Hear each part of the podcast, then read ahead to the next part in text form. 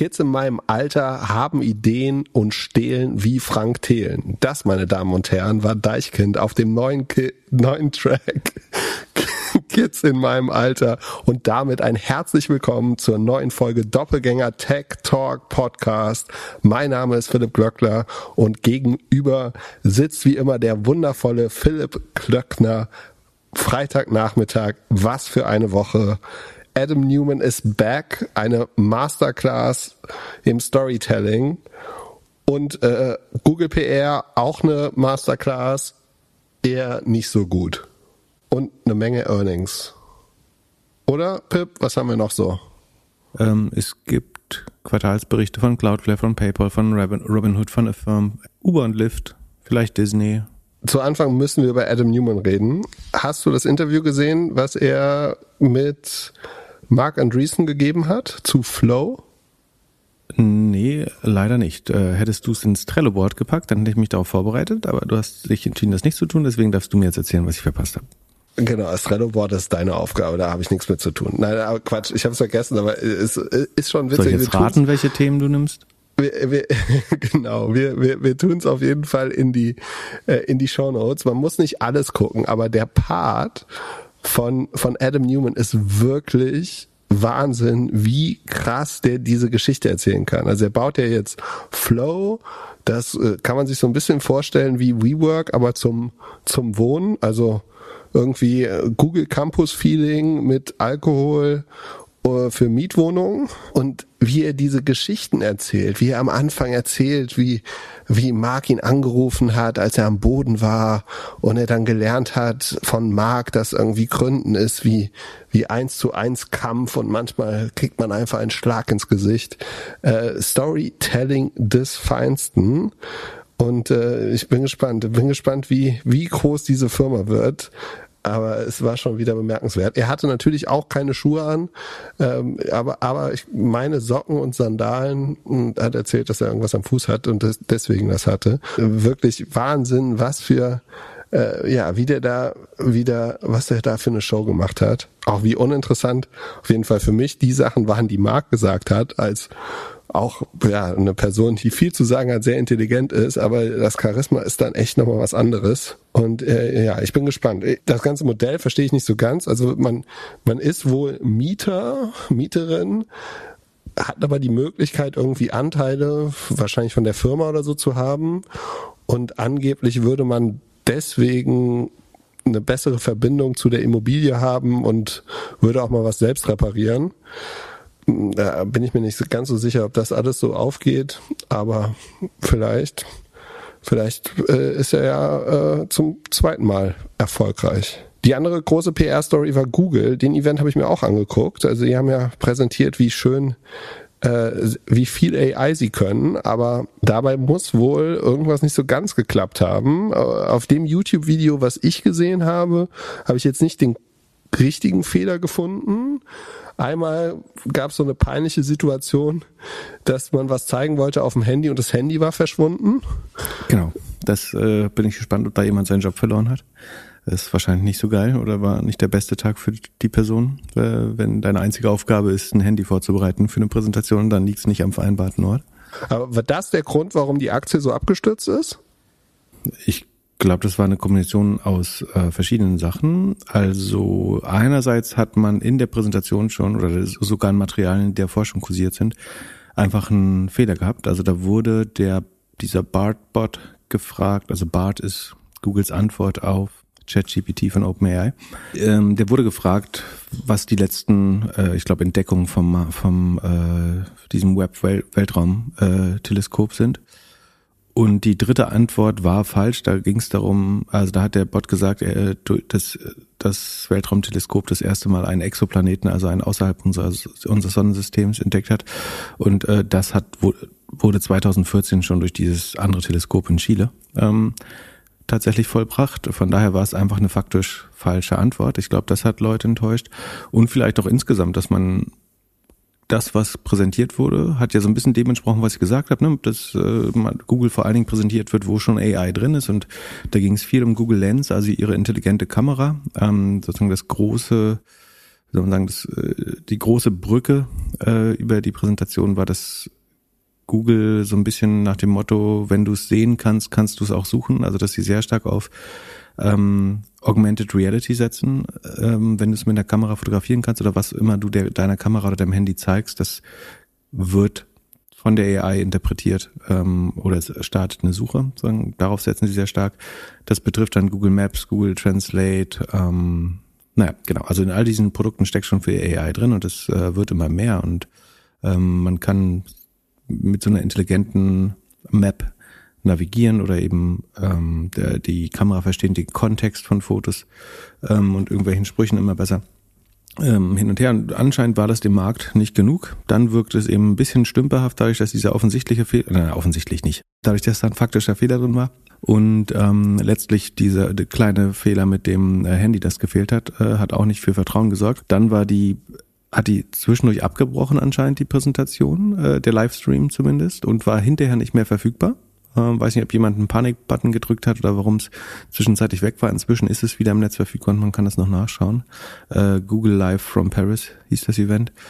Insgesamt war der Markt, glaube ich, enttäuscht, dass man nicht gut genug präsentiert hat, ähm, dass man eventuell ähnlich weit wie, wie Microsoft ist. Ähm, das sah nicht aus wie ein äh, ehrliches Kampfangebot an Microsoft, während Microsoft sagen, immer lautere Töne anschließt. Also Satya Nadella, der CEO, spricht inzwischen sehr offen darüber, dass sie Google äh, einen Good Run for their Money geben würde, würde man im Englisch sagen, oder dass sie Google zum Tanzen auffordern, hat er es, glaube ich, genannt, äh, wollen. Und das ähm, ist natürlich einfach, ne? wenn du der drei Prozent Marktanteil im Suchmarkt hast, ähm, wenig zu verlieren hast, dann kannst du natürlich so eine dicke Fresse haben und selbstbewusst rausgehen, weil du hast einfach nichts zu verlieren. Noch schlechter kann Bing nicht werden.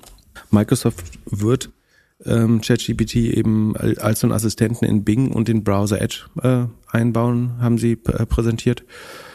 Sie sagen relativ klar, sie halten ähm, Search für den größten Softwaremarkt der Welt. Also am Ende ist das eben das Google Revenue in Höhe von, was sind das, 200 Milliarden oder so.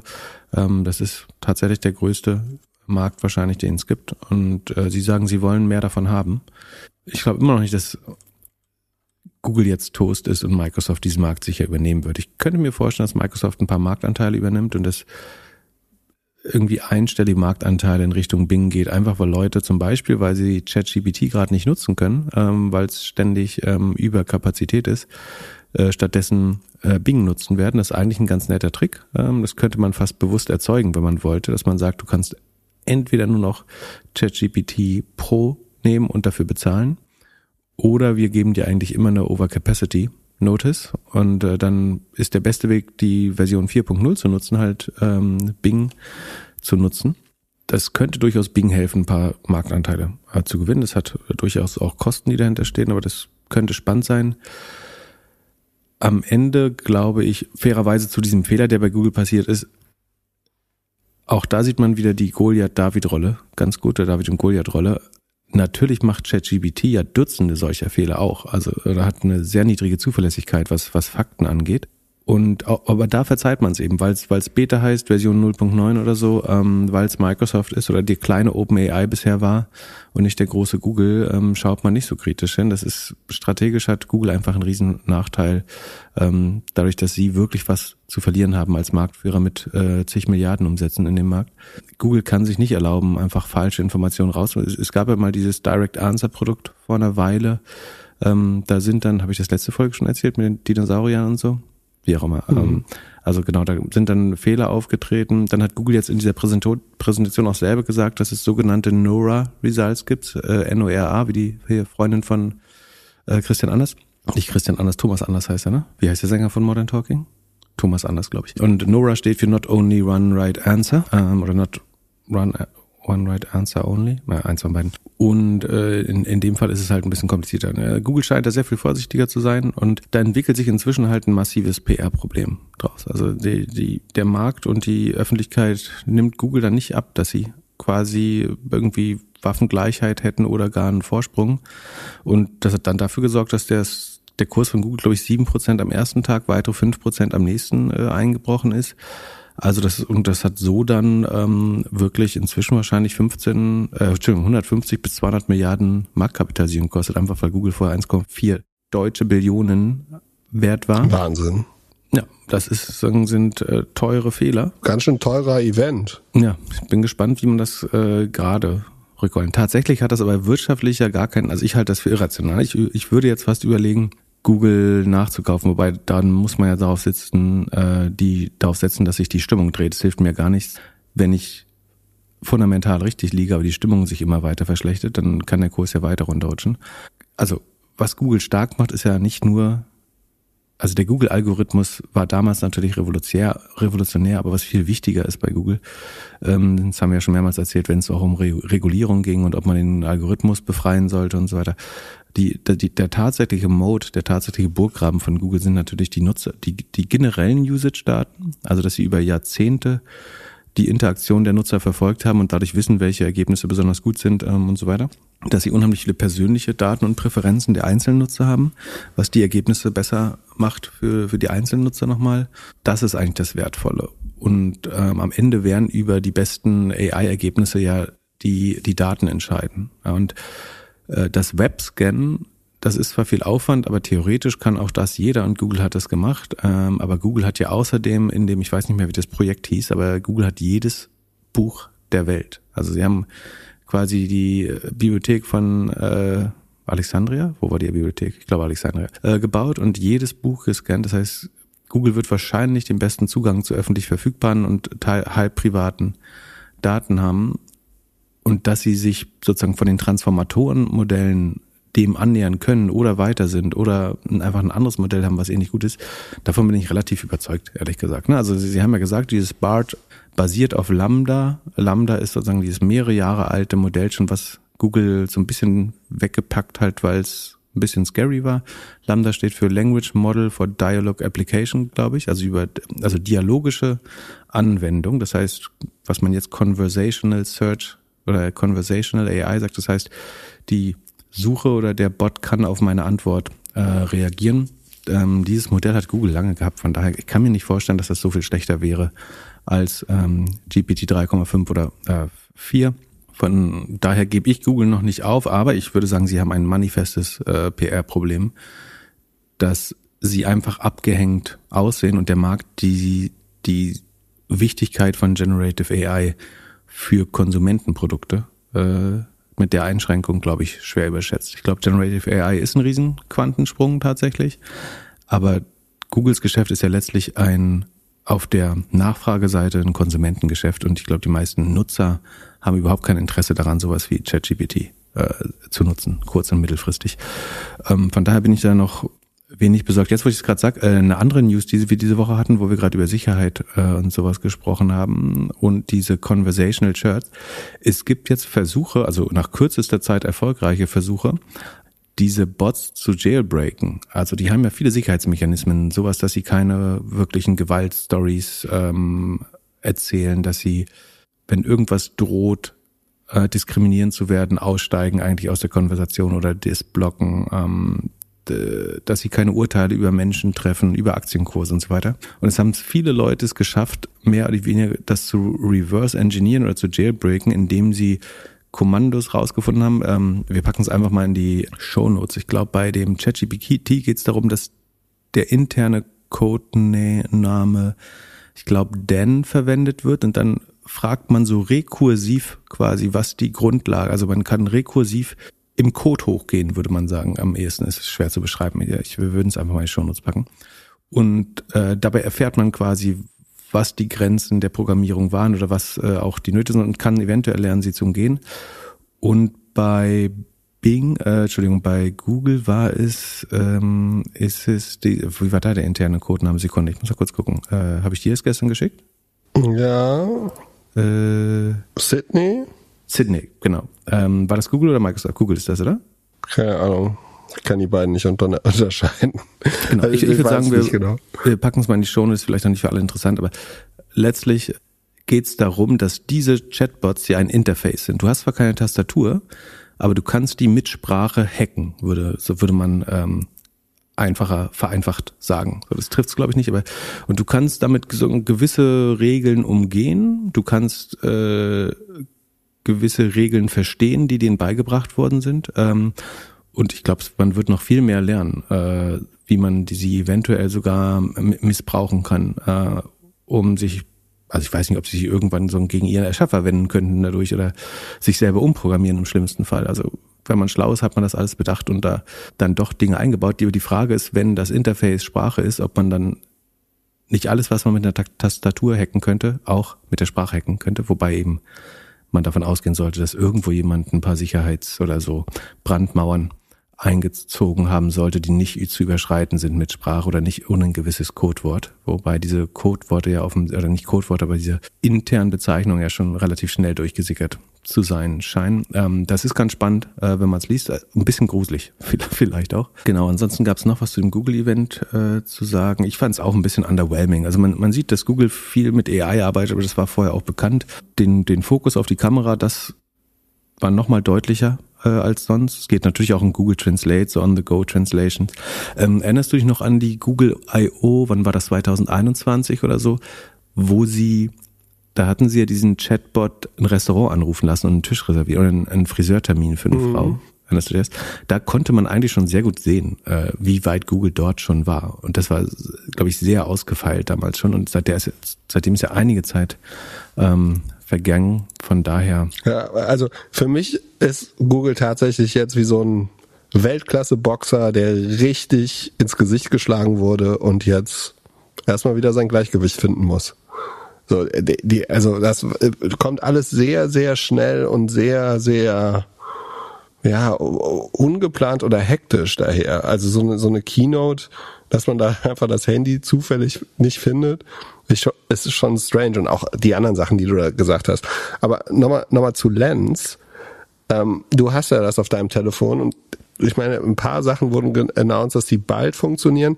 Ich meine, eine Sache, die bald funktioniert, ist, dass du, wenn ich dir jetzt zum Beispiel ein Foto schicke, äh, mit einer, mit einem Haus im Hintergrund, du wohl aus dem Foto herausfinden kannst, nicht anhand von den Daten, sondern anhand von den Gebäuden im Hintergrund, wo ich bin oder wo ich dieses Foto gemacht habe. Ja, das kann ich aber schon immer eigentlich. Also mm, je nachdem, wie markant, also wenn es sich um ein sogenanntes Landmark handelt, also eine Sehenswürdigkeit oder ein sehr markantes Gebäude, kann man das entweder über Reverse äh, Image Search oder auch über äh, Lens schon jetzt, äh, würde ich sagen.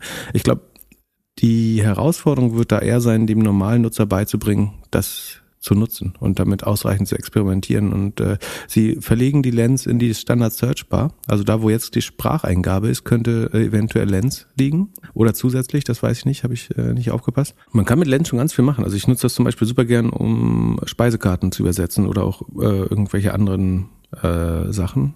Ähm, man kann auch einen Schauspieler, von dem man den Namen nicht äh, erinnert, damit fotografieren und äh, das super schnell rausbekommen. Also das kann unheimlich viel. Also dieses what you you can search what you see oder wie sie es nennen, ähm, das funktioniert eigentlich ganz gut, äh, würde ich sagen. Aber das würde auch bedeuten, wenn Olli Schulz jetzt irgendwie ein Selfie-Video macht, während er mit seinem Hund durch die Straßen von Berlin geht, könnte man mit einem Screenshot relativ genau herausfinden, wo der so rumläuft. Oder ist es wirklich nur, der muss dann am, am Fernsehturm vorbeilaufen? Ja, der Unterschied ist, auch früher konnten das ja Leute, sagen die sich, also früher konnten es die Leute, die schon mal da gewesen waren. Dann erkennst du es natürlich relativ einfach wieder. Ähm, jetzt kann es fast jedermann oder jeder, der das bedienen kann, äh, ganz gut. Ist aber ja sowieso nicht schlau, in dem Moment, wo du irgendwo bist, also live dein, ein Live-Video in der Öffentlichkeit zu machen, bedingt immer sozusagen selbst Doxing, also dass man seinen Standort damit offenbart. Äh, es sei denn, man macht das in irgendeiner Sichtbetonecke, wo niemand drauf schließen kann, äh, wo, wo genau das ist. Aber sobald du dich in irgendeiner Straße befindest äh, und live gehst, dann weiß natürlicherweise irgendjemand, wo du gerade bist, würde ich behaupten. Aber ja, in Zukunft kann das halt jeder und dann ist nochmal deutlich ähm, gefährlicher, das, das stimmt schon. Ansonsten zu den Fehlern nochmal, da gibt es auch einen spannenden Artikel von Wolframs Alpha. Wolfram äh, Alpha ist eine Suchmaschine, die eine besonders gute mathematische Suchmaschine, die gut äh, so faktenbasiert rechnen kann äh, und so weiter. Und die erklären ganz gut, was der Unterschied zwischen ChatGPT und äh, Wolframs Alpha ist zum Beispiel, dass ChatGPT zum Beispiel Entfernung zwischen Chicago und Tokio komplett falsch berechnet. Ähm, also auch ChatGPT macht diese Fehler, die man jetzt äh, Google so hart angekreidet hat, macht äh, Microsoft oder OpenAI ganz klar auch ähm, oft. Und wir, wir haben ja schon viele Fälle diskutiert, wo quasi geträumt oder halluziniert wird von der Suche. Ähm, es ist halt ein fünfjähriges Kind, das auch mal schwindelt.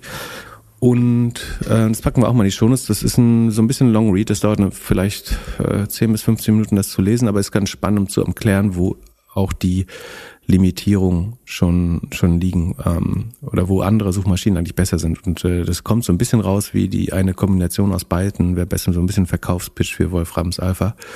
Aber ähm, da kann man ganz gut lernen auch was die die die Limitierungen sind.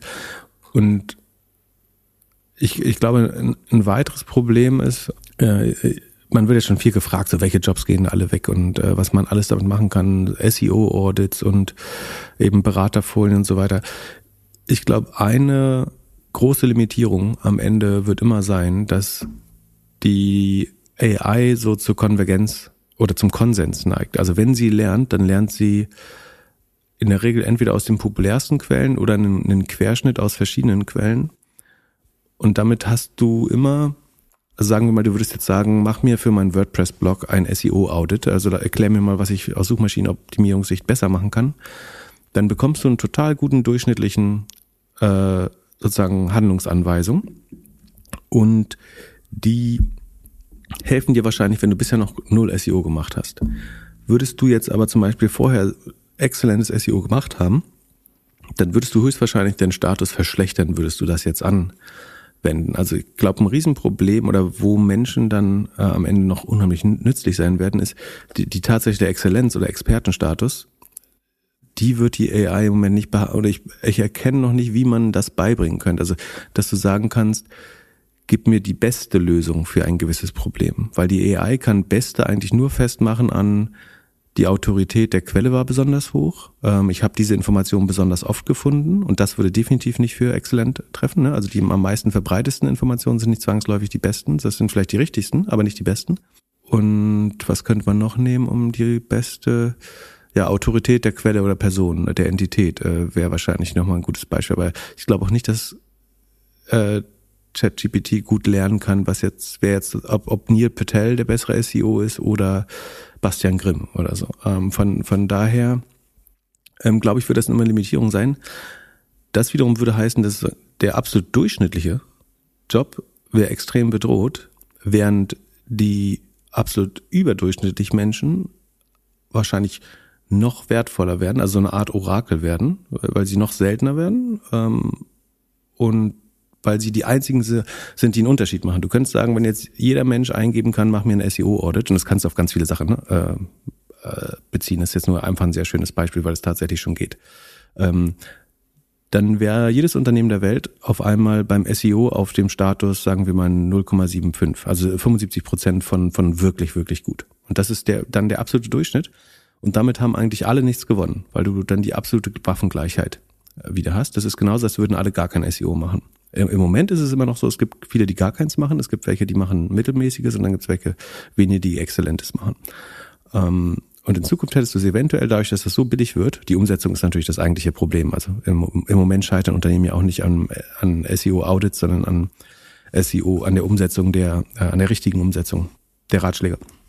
Und aber das Spannende wäre, ich, ich meine Hypothese wäre, dass es noch wertvoller wird, sozusagen die wenigen Orakel zu haben, die noch schlauer sind als die, die eigentlichen Content-Lieferanten sein sollten, die aber vielleicht noch nicht äh, von der AI kopiert worden sind, weil sie nicht konsensfähig genug sind, weil ihre Gedanken noch nicht hunderttausendmal im äh, Web vervielfältigt worden sind. Das hielte ich für ganz spannend. Deswegen bin ich noch relativ realistisch, ähm, äh, relativ optimistisch für Leute, die einen Expertenstatus in irgendwas haben. Für, für mich hört, hört sich das so ein bisschen an, als ob das Orakel sich jetzt versucht, Argumente dahin zu legen, dass das Orakel auch in Zukunft immer noch wichtig sein wird. Ich, ich will vor allen Dingen gut schlafen können. genau. Nee, äh, ich, ich, ich bin äh, unbesorgt. So, also Clown, Clown-Berufe wie unsere werden äh, auch weiterhin immer, obwohl, nee, auch nicht eigentlich. Vielleicht heißt das Bad, weil, weil alle Jobs verloren gehen, außer die, außer die Clowns.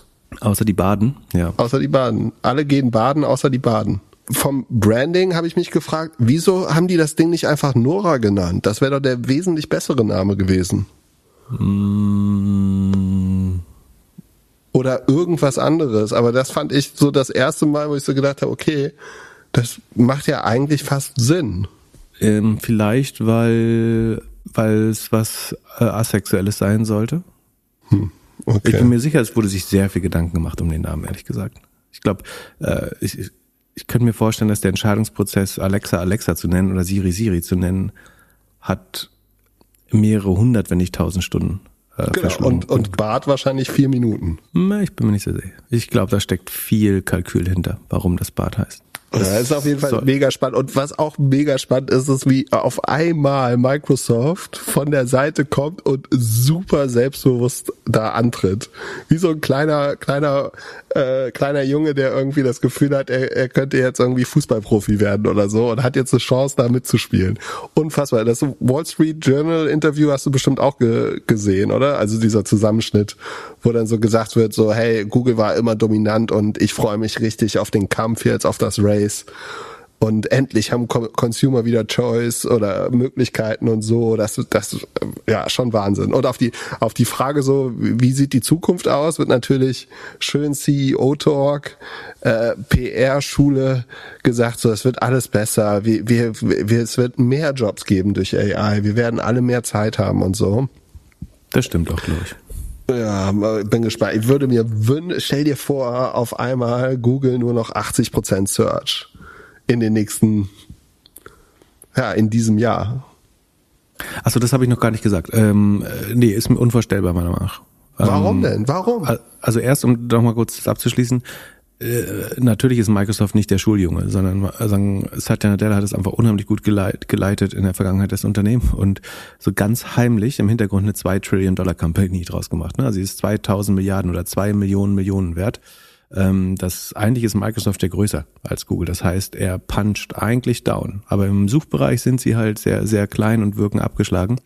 Und da fordern sie, also verspürt er jetzt das Momentum und nutzt das sehr stark aus. Und ich glaube, das ist auch schlau aus der Underdog-Position in Search. Die Gefahr ist natürlich, dass damit sämtliche oder viele äh, Antitrust-Verfahren im Search-Bereich komplizierter werden, weil äh, Google natürlich sich dann vor jeden Richter stellen wird und sagen, hier haben wir einen Typen mit einer äh, zwei, zwei Millionen Millionen äh, Company, der gerade gesagt hat, ähm, die, Kom die Konkurrenz war noch nie so aktiv oder so, der, der das Playing Field war noch nie so ähm, gerade und ähm, die machen uns jetzt fertig und ihr erzählt uns hier, wir sind ein äh, Monopol. Und ich meine, an beiden ist was dran, aber ähm, da, da weiß ich noch nicht, ob das so schlau war. Vielleicht hätte Microsoft die Underdog-Rolle noch ein bisschen länger spielen sollen. Sie haben Google beim Börsenkurs jetzt aber natürlich erstmal ordentlich damit geschadet, von daher ist ganz gut. Und das andere, warum ich nicht glaube, dass Googles Market Share auf 80 Prozent runtergeht weltweit, ist, dass ähm, ich habe ja eben von diesen Data Modes gesprochen, äh, die ich für wichtige halte. Und darüber hinaus hat Google ja weitere Modes. Also äh, sagen wir mal den, das, den Browser Chrome mit äh, eigentlich monopolistischen Marktanteilen. Und selbst wenn man daran nicht glaubt, dass das wichtig in Zukunft, weil es mehr über Sprache geht, dann die äh, Endgeräte, über die wir die Sprache eingeben im Moment, nämlich die, die Smartphones, sind zu 100 Prozent in Google-Hand. Also es ist äh, Android ist die eine Hälfte des Markts, die gehört Google einfach äh, und die können, da können sie relativ gut durchregieren.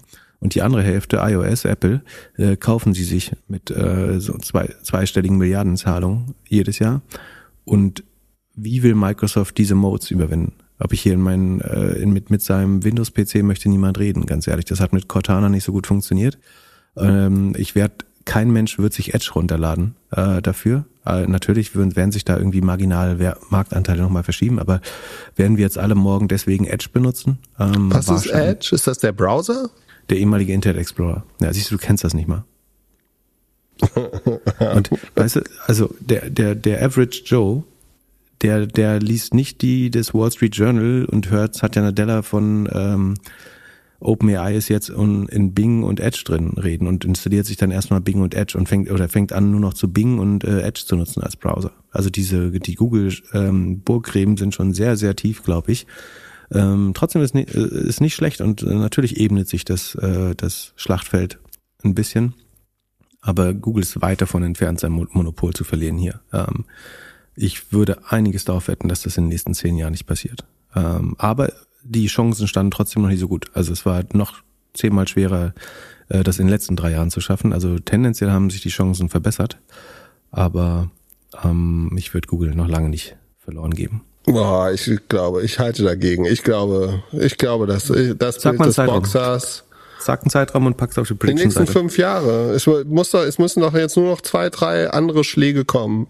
So, die Bing muss halt, ich finde, Bing muss vorne auch ein bisschen aufgeräumt werden. So, ich habe das heute mal so kurz ausgetestet oder wollte es austesten, weil ich sehen wollte, ob ich vielleicht tatsächlich schon das Glück hätte, irgendwie da so ein bisschen bisschen AI drin zu sehen und war überrascht, dass die Seite immer noch irgendwie auch Content auf der Startseite hat.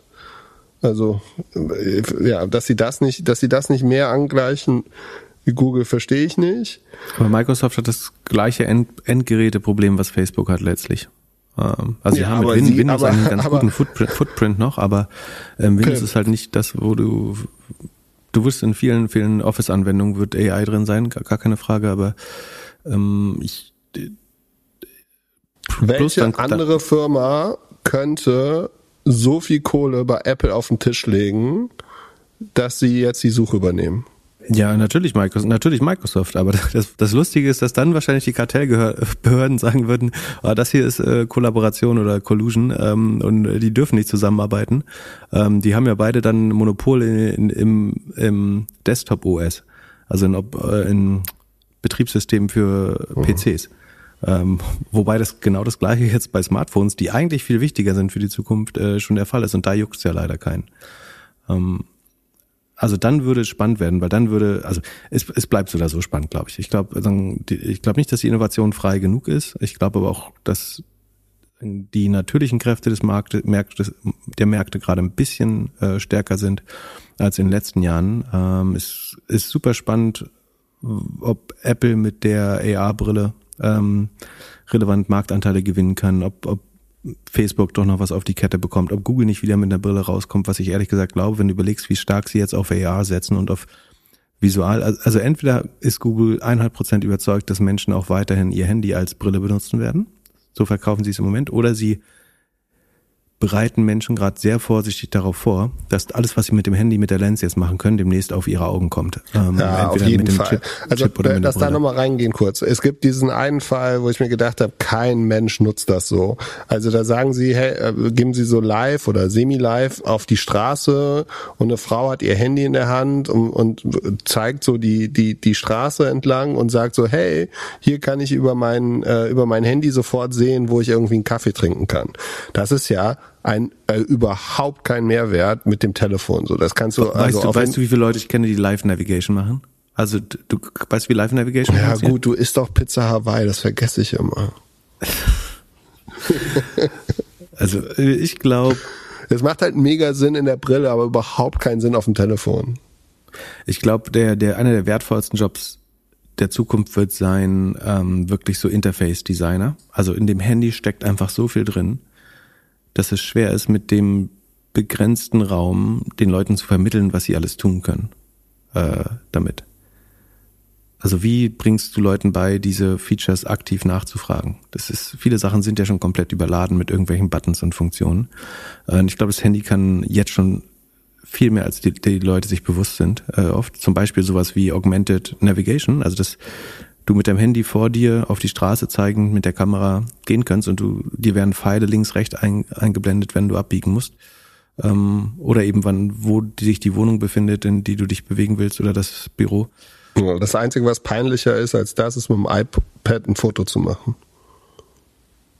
Das macht Ja. doch kein Mensch. Oder im Baguette-Modus zu telefonieren. Na gut, wir reden eh noch genug. Das ist das, The das Thema wird uns natürlich leider nicht verlassen. Wir reden. Äh, also, schön, what a time to be alive. Schön, dass da jetzt endlich mal Bewegung reinkommt. Ich hoffe, ich hoffe, die Bewegung bleibt und das Thema ist nicht irgendwie in, in sechs Monaten wieder vom Tisch. Naja, du merkst schon, dass äh, die Bewegung spielt sich unter den bereits vier größten Unternehmen der Welt ab. Ja, aber dass die alten Säcke sich wenigstens bewegen können, ist ja schon fantastisch. Aber das ist das fantastisch. Fantastisch wäre, wenn äh, viele kleine und mittelgroße Unternehmen äh, hier deutliche Fortschritte machen. Ähm, Im Moment ist es, spekulieren wir darüber, dass die größte Company der Welt die zweitgrößte Company der Welt ablöst, wenn wir erstmal Saudi Aramco rausnehmen. Und ob das jetzt wirkliche Innovation ist oder gut, gut für Konsumenten am Ende ist, ist eine andere Frage. Ja. Aber wenn die nicht du, mehr. Du lässt doch, du lässt doch, guck mal, du lässt doch sonst kein gutes Haar an Microsoft-Produkten und jetzt sagst du, die wünscht dir herbei, dass Microsoft den Suchmarkt übernimmt. Was denkst du denn, wie, wie, wie der dann aussehen wird? Nee, ich, wenn der ich, wie Google ich, Teams ge geleitet wird? Nee, ich, ich wünsche mir einfach, dass ein bisschen Bewegung reinkommt, dass vielleicht Google mal auf 80 Prozent Marktanteil kommt und dann könnte es vielleicht auch passieren, dass kleinere Player da wieder mehr in den Markt reinkommen können. Und vielleicht müssten sich die Wettbewerbsbehörden sogar auch äh, den OpenAI-ID anschauen, weil was, was Microsoft jetzt wieder macht, wie immer, ist Bundeln letztlich. Sie sagen, du kriegst über Bing OpenAI umsonst, letztlich. Das ist nichts anderes als, äh, was meiner Meinung nach auch an Teams schon wettbewerbswidrig ist. Du, äh, OpenAI kostet jetzt entweder 20 Dollar im Monat oder du musst ewig warten, um es zu benutzen oder kommst gar nicht rein. Und jetzt sagen sie, wenn du ein Microsoft-Produkt nutzt, nämlich die Bing-Suche oder den Edge-Browser, dann kannst du OpenAI umsonst nutzen. Das ist mal auch ähm, Predatory Pricing oder Bundling oder Dumping oder wie auch immer du es nennen willst. Äh, also genau genommen müsste es Bundling sein. Wer hat jetzt noch Incentive, gerade eine AI für Consumer anzubauen? Also New.com oder ähm, Niva oder Wolframs Alpha denken so, okay, jeder kriegt jetzt umsonst die, die Zugang zu einer relativ guten OpenAI auf, auf Bing. Ich werde nie Geld damit verdienen können. Und ich werde nie ein besseres Werbeprodukt bauen können als Microsoft oder Google. Also, wenn die zwei größten Konzerne der Welt es schon wieder umsonst anbieten, also bei BART kannst du umsonst suchen, bei, bei Bing kannst du jetzt ähm, umsonst AI nutzen. Wo, woher soll jetzt Innovation kommen in dem Bereich?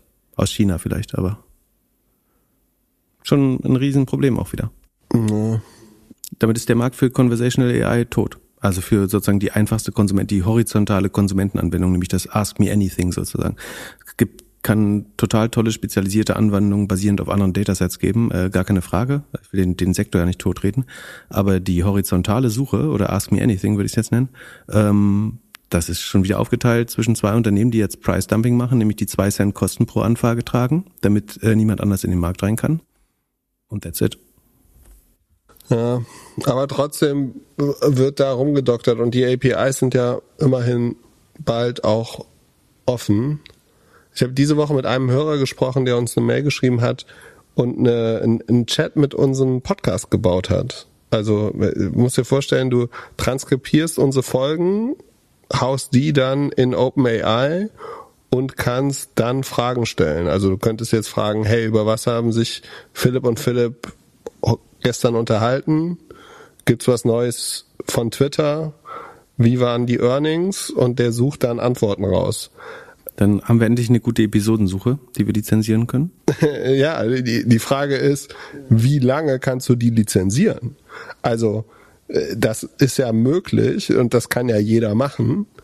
So, und es kann halt irgendwann, mein erster Gedanke war auch so, hey, cool, das könnte man als Premium-Produkt irgendwie anbieten für irgendwie acht Euro im Monat oder acht Dollar im Monat, für das man ja jedes, jedes Produkt jetzt im Internet anbietet. Aber die Frage ist, wie lange kriegst du das hin und wie, wann ist das einfach, wann funktioniert das auch selbst in Chat äh, ähm, ähm, OpenAI oder so? Und ich glaube, jeder, der Content produziert, muss sich irgendwie fragen oder ja, Medienhäuser, äh, und so weiter, ähm, was irgendwie alles auffindbar oder lesbar äh, wird. Das fand ich bei Bing auch ganz gut. Also es ist auch interessant, wie die sich jetzt verschieden positionieren. Ne? Google sagt so, hey, wir sind wir sind sicher und so, wir wir wir sind sehr responsible. Ähm, äh, auch unser unser API ist auf jeden Fall irgendwie auch immer da und so. Also alles das, was man irgendwie vorher gesehen hat bei OpenAI, was vielleicht ein bisschen anders ist oder versuchen die so in die Linie zu setzen. Ähm, und Microsoft auf der anderen Seite sagt so, hey, bei uns äh, äh, sieht man jetzt auch die Quellen, wenn du das irgendwie bei uns in Bing suchst. Ja, wird, wird auf jeden Fall ein interessanter Schlagabtausch. Ab, äh, aber, aber ja, irgendwann wird einfach alles nochmal wesentlich besser auffindbar. We'll see about it. Um, um Microsoft abzuschließen, ich wurde die Tage gefragt, ob du deine LinkedIn-Posts händisch machst. Oder ob du ein Team und eine Software so im Hintergrund hast, die alles für dich machen und du denen einfach nur die Ideen schickst. Woher kam, woher kam der Verdacht? Äh, aus äh, den, den äh, langen Posts mit Screenshot, glaube ich. Ich glaube nicht der Post mit diesem Foto, das nichts mit dem mit dem Post zu tun hatte. Ja, das war ja Satire, aber ähm, man sieht ja wohl, dass die also von der Software nicht kommen können und auch kein Team in der Lage wäre, sowas Schlaues zusammenzubauen. Äh, meine Reichweite ist Handarbeit natürlich, ähm, teuer zusammengeklöppelt mit äh, Content-Bits.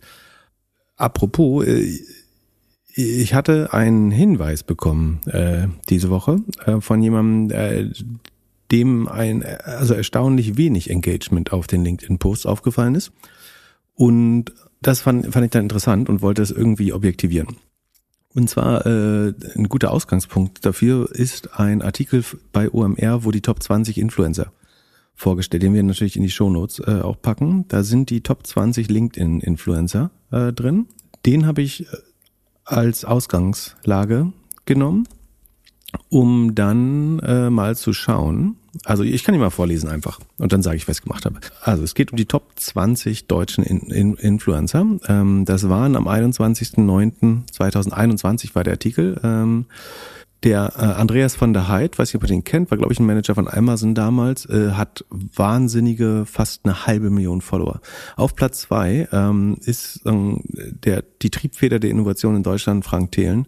Auf Platz drei Patrick Abra, der äh, CBO von Good Game Studios. Ähm, Platz vier Dieter Zetsche, ehemaliger Daimler CEO, auf Platz 5 Herbert Dies, ehemaliger, inzwischen ehemaliger Volkswagen CEO, 6 Carsten Maschmeyer, 7 Lea Sophie Kramer, 8 Miriam Meckel, Handelsblatt Herausgeberin, Wladimir Klitschko auf 9, Tina Müller, ehemals Douglas CEO auf 10, Christian Klein, äh, CEO SAP auf 11, Tim Höttges, Vorstandsvorsitzender Deutsche Telekom auf 12, auf 13 Fußballer Philipp Lahm auf 14, Oliver Bussmann, äh, CEO und Co-Founder von Bussmann Advisory, 15 äh, Celine Flores Willis, Villas, also im weitesten Sinne LinkedIn-Influencerin, würde ich sagen. Dann Ola Kelenius, äh, Vorstandsvorsitzender Daimler AG. Thomas Müller, Fußballer. Joe Käser, äh, Ex-CEO äh, Siemens. Auf 19 Jens Spahn, auf 20 Verena Pauster. Soweit, so erwartbar. Äh, vielleicht auch kein, erstmal bis auf zwei, würde ich sagen, keine größeren äh, Überraschungen dabei. Und ähm, sozusagen darauf hingewiesen, dass äh, es bei, bei Einzelnen wirklich erstaunlich wenig Engagement gibt, ähm, habe ich mir dann mal die Mühe gemacht. Also wie würde man Engagement messen? Normalerweise würde man den Reach der einzelnen Posts im Verhältnis, ins Verhältnis setzen zu den Interaktionen, die damit generiert wurden. Also die Reactions, so was man früher Likes genannt hat, da gibt es ja jetzt mehr Möglichkeiten, aber wir nennen es jetzt mal Reactions oder Likes. Ähm, dann natürlich Kommentare und Repostings oder Resharings, äh, wenn Leute das weiterleiten. Ähm, und äh, da ich die Reichweite nicht kenne, weil ich, das sieht ja nur der Inhaber des Posts und es gibt auch keine guten Inside, äh, Outside-In-Tools äh, für LinkedIn. Das heißt, man kann das eigentlich, es gibt keine Fake-Follower-Checks oder so für LinkedIn. Das ist alles relativ schwer, weil LinkedIn auch echt schwer zu scrapen ist. Und äh, habe ich mir sagen lassen. Und deswegen äh, habe ich mich nicht gescheut, auch hier Handarbeit zu machen und habe einfach mal die letzten fünf Posts. Das ist ausreichend repräsentativ, scheint mir. Also ich äh, habe mit drei angefangen habe dann einfach der Fairness halber doch fünf genommen. Äh, das hat die Ergebnisse nicht stark verändert. Und deswegen würde ich sagen, das ist jetzt erschöpfend. Äh, wer Lust hat, kann das auch mit den letzten zehn oder letzten zwanzig mal probieren. Äh, ich würde behaupten, es verändert das Ergebnis nicht signifikant. Allein deswegen, weil das, was gleich Spannendes daraus hervorgehen wird, so eindeutig ist, ähm, dass zehn weitere Posts das nicht verändern werden. Also was habe ich gemacht? Ich habe mir die letzten fünf Posts genommen und diese Reactions, Comments und Reposts einfach mal eine Tabelle geschrieben ähm, davon den Durchschnitt gebildet, das durch die Anzahl der Follower dividiert. Und dann würde ich, bekomme ich, was ich jetzt eine Average Engagement Rate genannt hat. Aber also man könnte auch sagen, wie viel Prozent der eigenen Follower konnte man mit dem durchschnittlichen Post aktivieren. Ähm, das wäre normalerweise ein gutes Mittel, um die Qualität eines ähm, Instagram-Profils oder so zum Beispiel zu messen. Darauf setzen unter anderem auch die meisten Tools, die es gibt in dem Markt. Nur für LinkedIn gibt es sie eben nicht, deswegen musste ich das hier händisch machen in einem Google Sheet, ähm, das ich äh, der Transparenz halber natürlich öffentlich gemacht habe. Ähm, das kann man, äh, ist das Pub? Ja, das ist Public. Das kann man erreichen unter Doppelgänger mit ae.io ähm,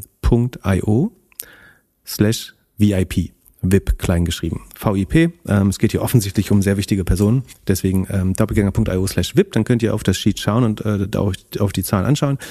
Der Zeitpunkt, wo ich das gemacht habe, war so ähm, Freitagmittag ungefähr gegen zwölf Die Zahlen sind nicht so dynamisch, dass es darauf groß ankommt. Ich habe keine Posts genommen, fairerweise, die jetzt in der letzten Stunde gelegen haben, weil man muss sagen, die meisten Likes kommen in den ersten drei, vier Stunden zusammen. Von daher wäre das gar kein so großes Problem, weil ich habe jetzt ganz junge Posts. Ich glaube, es gab, glaube ich, gar keinen ganz. Es gab einmal einen ganz jungen, den ich fairerweise weggelassen habe, weil er eventuell noch nicht genug gesammelt haben hätte können. Ansonsten waren die alle relativ alt und äh, hatten genug Zeit, Likes zu sammeln. Ja, und was man dazu noch sagen muss, ist, auf äh, LinkedIn kann man sich ja keine Interaktion wirklich kaufen. Auf jeden Fall nicht als individuelle Person. Also du kannst dir deine Reichweite, wenn du jetzt einen Post machst, auf, auf Twitter zum Beispiel und auf Facebook ging das, glaube ich, auch, kannst du jetzt deinen Link noch oder deinen Tweet noch promoten. Da kannst du noch Geld ausgeben, damit das noch mehr Leute sehen. Das geht meines Erachtens auf LinkedIn nur als Firma. Genau, es geht als Firma oder über gewisse Netzwerke oder Tau es gibt so Tauschringe bestimmt, ne? Also ich glaube, da gab es auch schon OMR-Artikel zu, dass es so Tauschringe gibt, likest du meinen Post, like ich deinen und sowas. Das gibt's im kleinen Rahmen, aber damit kann man keine größeren Manipulationen äh, veranstalten. Man kann auch LinkedIn-Likes kaufen, glaube ich, über Marktplätze. Ähm, das, dann würde das dazu führen, dass die Zahlen jetzt hier, ähm, das gut, das konnte ich jetzt nicht überprüfen, ob die Likes nochmal äh, aber ob jemand regelmäßig für seine Posts dann Engagement kaufen würde, das, ähm, das hielt ich auch nicht für zielführend eigentlich. So, und ähm, ich kann einfach mal mit dem Durchschnittswert anfangen, um zu sehen, so was, was sind normale Werte eigentlich dafür. Also der Durchschnitt ist tatsächlich ziemlich genau bei eins Prozent. Lustigerweise ist das auch so ein Wert, bei dem ich mich orientiere, wenn ich äh, schaue, ob ein Post gut läuft oder nicht, schaue ich so, ob ich mindestens ein Prozent der, den die gesehen haben, ähm, irgendwie darauf reagieren. Wenn es darunter bleibt, dann weiß man eigentlich schon, es kriegt nicht viel Reichweite. Wenn es deutlich darüber ist, dann geht es, entwickelt es in der Regel eine gewisse Viralität. So ist es so, also wie gesagt, ein Prozent ist der absolute Durchschnitt. Ähm, sagen wir mal, das heißt, wenn jemand 100.000 Follower hat, dann sollte der 1.000 Follower damit dazu bringen oder Follower und deren folgende, also deren Connections, die, die dadurch eventuell aktiviert werden, wird er im durch, absoluten Durchschnitt dazu bringen, ähm, auf den Post zu reagieren. Und ähm, es gibt Leute, die es deutlich übertreffen, es gibt Leute, die da leicht drunter sind und es gibt Leute, die einfach unheimlich stark von abweichen und zwar sofort die ersten drei der eben genannten, nämlich dieser Andreas von der Heid, Frank Thelen und Patrick Abra haben eine Average Engagement Rate von 0,1, 0,0 und 0,1 Prozent. Also sie sind unter einem Zehntel des Average Engagement. So, ich mache jetzt mal eine Kommastelle dazu. Bei Frank Thelen ist dieser Wert 0,02, bei Andreas von der Heid 0,06, 0,1 im Vergleich zum absoluten Durchschnitt von 0,1. Und der Durchschnitt ist jetzt von diesen drei, die natürlich besonders viele Follower haben, ähm, schon auch sehr stark runtergezogen. Und der vierte dann zum Beispiel, äh, Dieter Zetsche, der kommt auf 7,25. Also äh, um das vorwegzunehmen, falls ihr jetzt noch nicht auf das äh, Blatt schaut, der ist der absolute König hier. Dieter Zetsche, äh, und den hätte, glaube ich, niemand für den äh, LinkedIn-Boss gehalten. Aber der hat nicht nur eine Viertelmillion Follower, sondern der hat mit den letzten fünf Posts, wo man dazu sagen muss, die sind drei Jahre her und sozusagen sein Abschiedspost gehört dazu, ähm, aber es ist, der ist nicht so absonderlich, dass es ein Outlier wäre. Also ich habe so geschaut, auch ein bisschen, ob wir irgendwelche zu sehr aus dem Ruder schlagen. Das ist hier nicht der Fall, sondern die sind durchschnittlich sehr hoch. Ähm, der schafft es auf sieben Prozent Engagement, was unheimlich stark ist. Ähm, dann Herbert Dies, der schafft ein Prozent, ist damit so ein absolutes Mittelmaß. Ähm, Carsten Maschmeyer 0,4, das ist, ich würde sagen, schon eher unter, also unter der Hälfte des Durchschnitts, eher, eher schlecht. Äh, Lea Sophie 0,7, das ist schon wieder ein bisschen näher dran am Durchschnitt. Miriam Meckel, auch, also ist die Herausgeberin Handelberg, auch ungewöhnlich 0,03 Prozent, extrem niedrig, hat 100, fast 170.000 Follower, ähm, aber engaged im Schnitt nur 41, 43 davon. Das ist ein sehr, sehr kleiner Wert. Wladimir Klitschko ähm, ist unheimlich groß geworden. Äh, dessen Profil ist von September auf heute von 130.000 auf 420.000 gewachsen. Er kommt auf 0,7 ähm, immerhin. Tina Müller, CEO Douglas, auch nur 0,26. Christian Klein, SAP 1,36, eher überdurchschnittlich. Äh, Tim Höttges um den Durchschnitt. Philipp Lahm unterdurchschnittlich 0,3. Dann Oliver Bussmann, äh, der mir auch nicht weiter bekannt ist, äh, 0,01, also auch eher auffällig niedrig. Ähm, Celine Flores, die sich mit LinkedIn auszukennen scheint, 1,67, äh, deutlich überdurchschnittlich, also nicht nicht krass, nicht nicht Herbert Zetsche Niveau, aber wirklich äh, überdurchschnittlich gut. Dann Ola Kelenius, der Nachfolger von äh, müsste das sein von äh, Dieter Zetsche, ähm, 2,5 äh, tritt äh, ist der zweitbeste vom Engagement her. Gut, ähm, Daimler hat einfach das beste Social Media Team, würde ich sagen. Und die äh, Autos funktionieren immer. Also einer meiner erfolgreichsten Posts ever war auch das Elektro, äh, die Elektro G-Klasse zu posten. Das äh, wird in Deutschland einfach Das geklickt. passt zu dir. Ja. Ja, also ich, ich glaube, Autos, schnelle Autos werden einfach geklickt. Also das ist auf jeden Fall ein Muster. Äh, du hast jetzt vorweggenommen, aber ich habe mal verglichen Automenschen gegen Nicht-Automenschen. Äh, das durchschnittliche Engagement von Menschen, die was mit Autokonzernen zu tun haben, ist ungefähr siebenmal höher als das von denen, die nichts, also in diesen Top 20, muss man sagen. Ne? Ja, aber wie, äh, wie viel hast du dir auch angeguckt? Hast du dir auch angeguckt, wie viel von den Leuten, die das engagen, bei Daimler arbeiten? Das, äh, ich finde, das spielt keine Rolle. Ähm, also warum soll das nicht aus dem eigenen Unternehmen sein? Das wäre sogar, wenn du schaffst, dass deine eigenen Mitarbeiter mit dir engagen, würde ich das äh, gar nicht für ehrenrührig oder schlecht halten, sondern für sogar besonders gutes äh, Nutzen von LinkedIn. Wenn also, ich habe gedacht, das ist für dich die Definition eines Stiefelleckers. Ich, ich weiß nicht, ob sich jemand veranlasst sieht, den Chef auf, na gut, den Chef auf auf, auf LinkedIn zu liken. Ich glaube, dass man eher, oder vielleicht denke ich auch falsch, ich, ich würde sagen, es ist eine eine Errungenschaft, wenn, weil du hast immer Leute, die dich nicht mögen. Also ich würde sagen, es ist eine Errungenschaft, wenn dich viele Mitarbeiter liken. Und dass dass alle so unter, die fühlen sich ja relativ sicher auf LinkedIn. Und man sieht ja nicht, dass also es gibt ja keinen Daumen nach unten oder so. Und du kannst immer sagen, ich habe das nicht gesehen. Also ich würde sagen, wenn man Mitarbeiter engaged bekommt, finde ich sogar gut. Ähm, gehen wir mal weiter. Ähm, Thomas Müller 1,7, eher überdurchschnittlich, Fußball ähm, läuft. Dann Joe Keser, Siemens-Chef, auch eher überdurchschnittlich, nicht herausragend. Jens Spahn absolut unterirdisch, äh, 0,1 auch, ähm, auch sehr auffällig. Interessanterweise, ich habe auch mal geschaut, wie die seit dem Artikel im September sich verändert haben. Da fällt bei Jens Spahn auf, dass er nur 500 Leute hinzugewonnen hat, während andere äh, eigentlich im Schnitt so 35 Prozent hinzugewonnen haben, viele deutlich mehr. Also Klitschko ja, hat sich ja verdreieinhalbfacht. Ähm, Jens Spahn hat eigentlich kaum hinzugewonnen. Das wirkt fast so, als wurde er einmal aufgebaut. Äh, und hat dann einfach nichts gemacht. Seine Posts haben im Schnitt zwischen 24 und 60 äh, Interaktionen. Das ist für 80.000 Follower eigentlich extrem wenig, aber wer will, vielleicht liegt es daran, dass man nicht öffentlich liken will, ich weiß nicht. Ähm, Verena Pauster dann deutlich überdurchschnittlich auch wieder, oder ja, deutlich über ähm, 1,24, das ist auch deutlich über den Durchschnitt. Ähm, also was das ist jetzt schwer zu beschreiben, ne? aber man muss sich vorstellen, dass eigentlich fast alle deutlich über eins liegen. Und dann gibt's wirklich genau fünf Accounts, die im Prozent Nachkomma Nachkomma Bereich sind. Also wir reden hier bei 0,6 Promille bei Andreas von der Heid, 0,2 Promille von, also nicht 2 Promille, 0,2 Promille, das sind 0,02 Prozent bei Frank Thelen, 0,1 Prozent bei Patrick Abra, ähm, Jan Meckel 0,03, also 0,3 Promille und 0,1 Promille bei Oliver Bussmann. Und dann 0,1 bei Jens Spahn. Und hier würde ich schon unterstellen, dass es da nicht mit rechten Dingen zugeht. Also ähm, das muss nicht heißen, dass die selber Follower gekauft haben oder so. Das kann auch sagen, jemand anders hat es gekauft oder irgendeine Agentur hat es gemacht oder jemand hat sogar böse mit denen gemeint oder wollte sogar vielleicht die öffentliche Meinung manipulieren.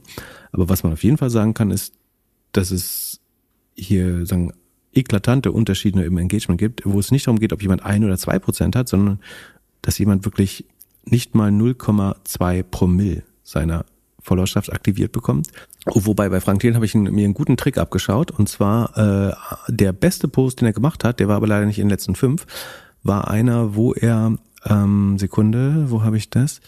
Also da schreibt er, wir brauchen mehr Frauenpower, auch hier auf LinkedIn und dann ein Bild mit fünf äh, Influencerinnen, die da tatsächlich auf dieser Liste auch erscheinen äh, und, und Judith Williams äh, und taggt die natürlich in dem Artikel und sammelt so natürlich geschickt überdurchschnittlich viele Likes und Kommentare äh, auf, weil er quasi auf die Reichweite dieser Frauen aufbaut, indem er sie äh, so öffentlich in einer Collage äh, lobt. Und das ist tatsächlich einer der erfolgreichsten äh, Posts ähm, geworden. Also der, der Trick, den hier jeder mitnehmen kann, einfach mal über diese Influencer oder diese Liste oder was auch immer äh, sprechen und dabei alle Leute taggen, dann scheint man, sofern die Leute sich weiter engagieren, ähm, zum Beispiel ganz lieb Danke sagen, kriegt man dann deren Reichweite quasi mitgeschenkt. Äh, das, das immerhin hat äh, hier äh, Frank Thielen oder seine Agentur sehr gut verstanden.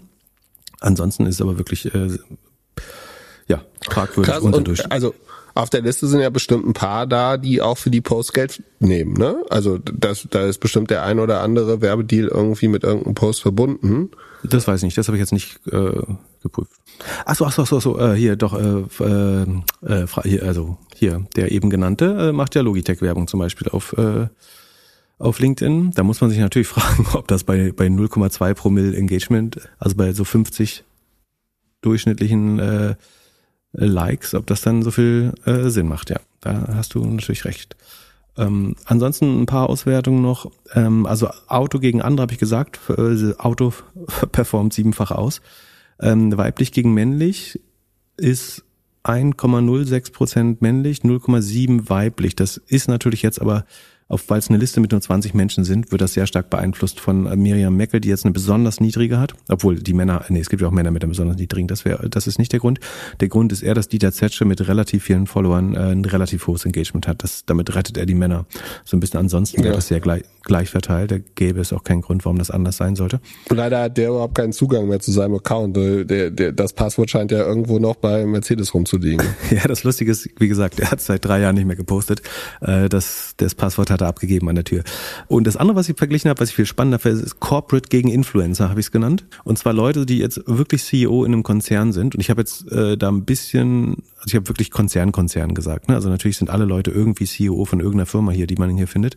Aber ich habe jetzt mal wirklich gesagt, so ein Daimler, ein VW, ein Siemens, eine SAP, das ist für mich ein Konzern. Und alle anderen, auch wenn jetzt vielleicht eine eigene Firma haben, sind eigentlich eher Influencer. Und dann zeigt sich, dass die, die Corporates ungefähr fünfmal besser performen als die sogenannten Influencer äh, vom, vom Engagement.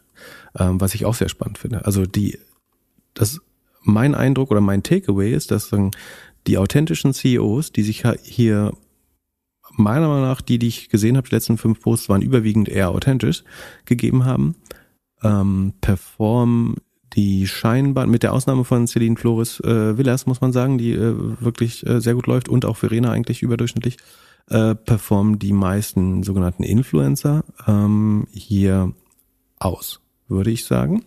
Wobei das, diese Trennung ist nicht ganz, also dieser Andreas von der Heid ist äh, eigentlich Vice President irgendwas bei, bei Chewy, also ähm, den habe ich jetzt nicht zu Corporate gezählt zum Beispiel, müsste man vielleicht, aber ähm, naja, würde ich jetzt auch nicht so eng nehmen. Ich habe mal zum Vergleich, also ich habe mal ein paar Menschen genommen, von denen ich weiß, dass sie das höchstwahrscheinlich nicht künstlich beeinflussen, ähm, auch um so einen Benchmark oder Sanity-Check hinzubekommen. Ähm, zum Beispiel äh, Philipp Glückler, äh, der definitiv sich nicht die Mühe machen würde, da irgendwelche strategischen ähm, Ambitionen zu entwickeln. Ja doch, also was ich mache jetzt, ich, ich verrat's euch, ich schreibe immer DMs und E-Mails an Leute, dass sie meine Sachen liken sollen.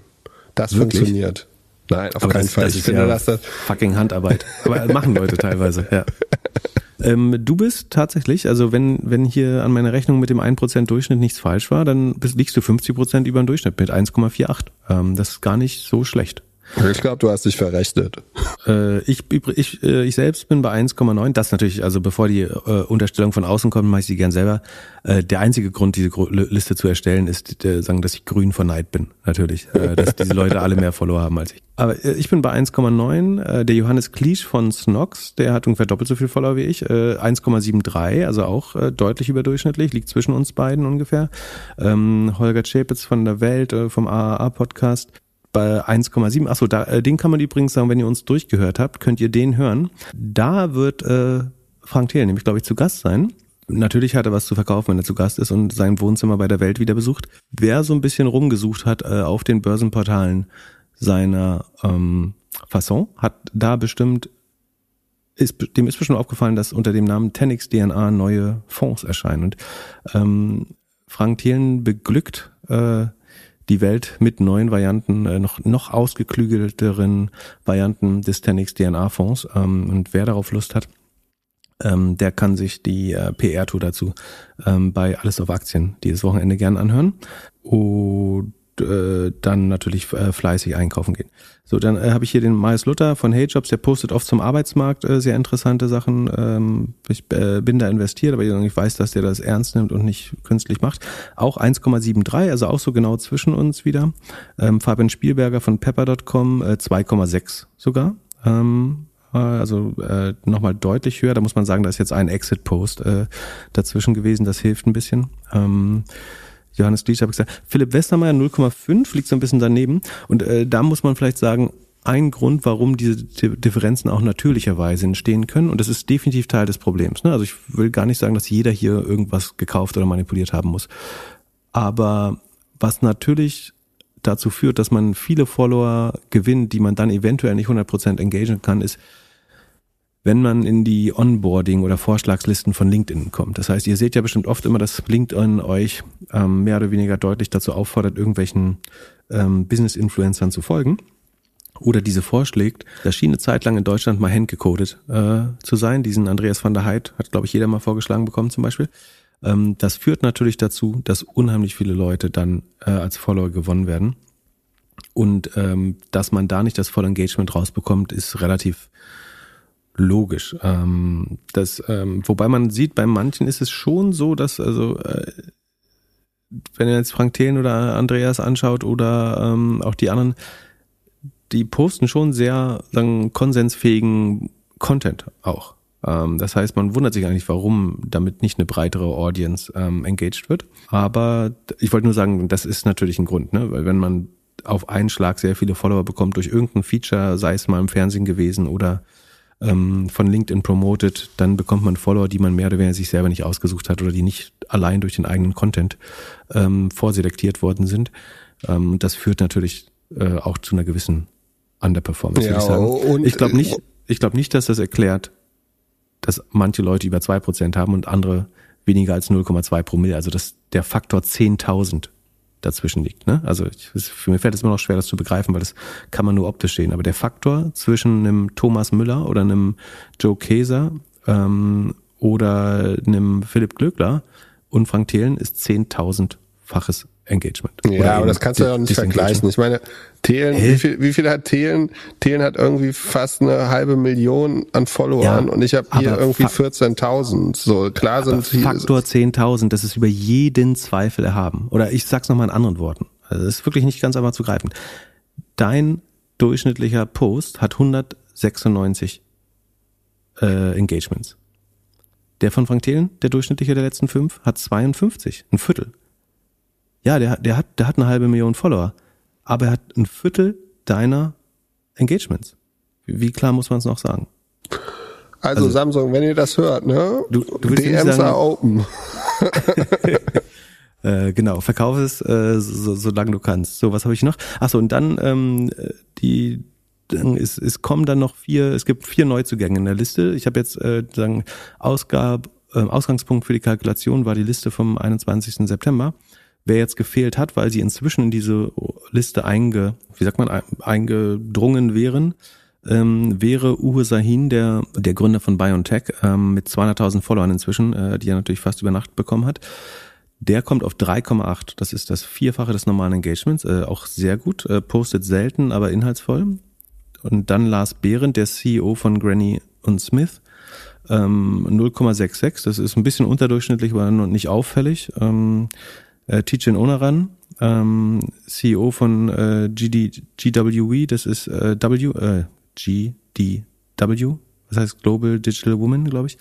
Ähm, 1,17, ganz leicht überdurchschnittlich. Und äh, Anahita Esmail Sadeh von Microsoft ähm, 1,36, äh, auch auf einer hohen Follower-Basis, auch eher überdurchschnittlich. Also das Spannende ist, dass die Leute, die ich hier als Benchmark genommen habe, sind eigentlich alle relativ klar ähm, noch näher an dem Durchschnitt dran, während in den Top 20 wirklich äh, da extreme Lücken auftun. Und ich würde sagen, insbesondere so Oliver Bussmann und Patrick Abra sieht mir und Frank Thelen sieht mir, wie sagt man es, dubios aus. Das kann man, glaube ich, äh, sagen, dass das auf mich meiner Meinung nach äh, dubios wirkt. Warum man, obwohl man Aktivität hat, also man, da wird gepostet, und trotzdem schafft man es da eben keine Bruchteile der eigenen Leute zu engagieren. Ähm, das muss irgendwelche algorithmischen oder andere Gründe äh, haben.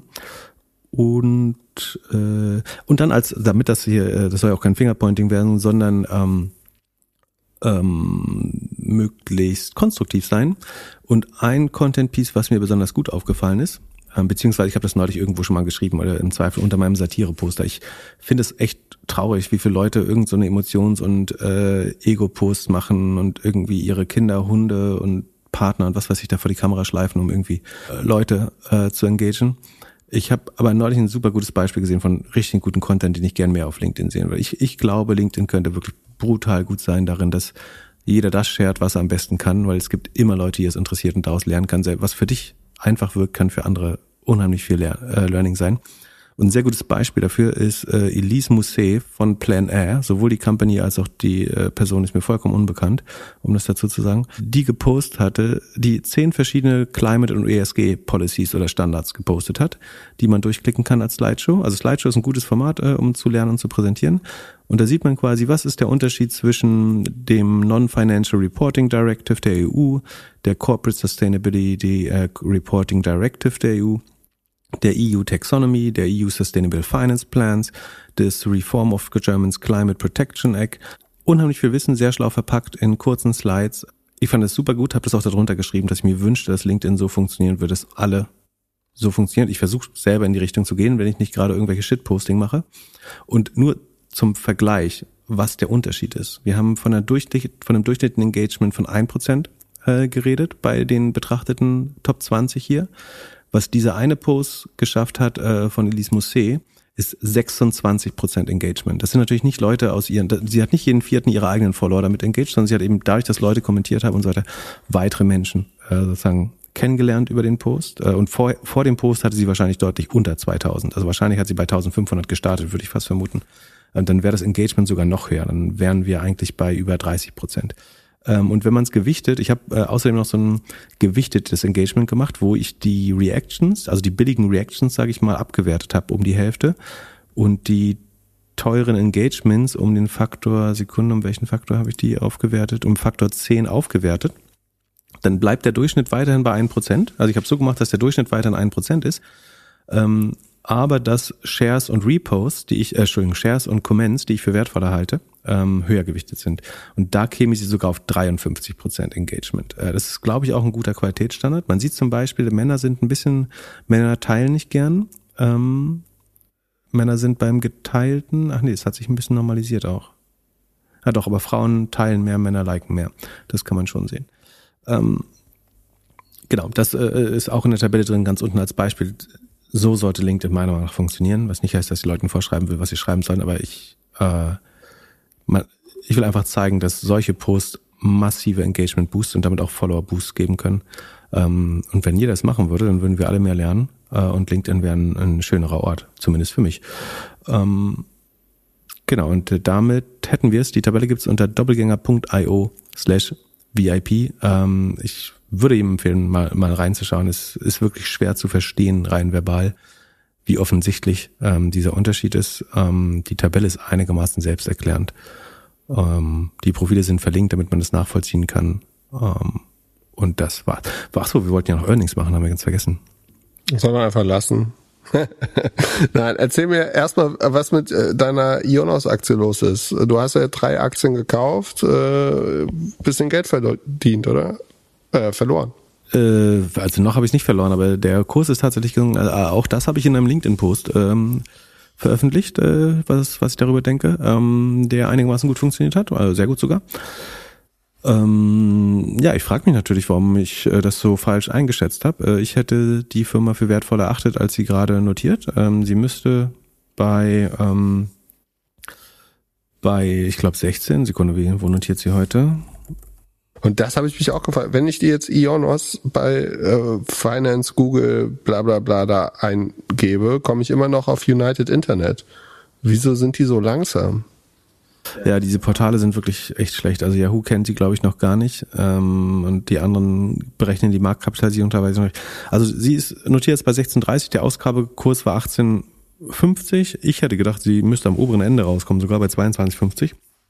Tatsächlich notiert sie jetzt bei rund äh, was sind das, äh, wenn 22,5 äh, 3,1 Milliarden waren, dann sind 16 äh, knapp über 2 Milliarden. Also ich, im Vergleich zu GoDaddy, ähm, selbst wenn die ganzen Schuldensituationen und so weiter es mit in Betracht zieht, wirklich äh, relativ günstig, auch im Vergleich zur französischen OVH.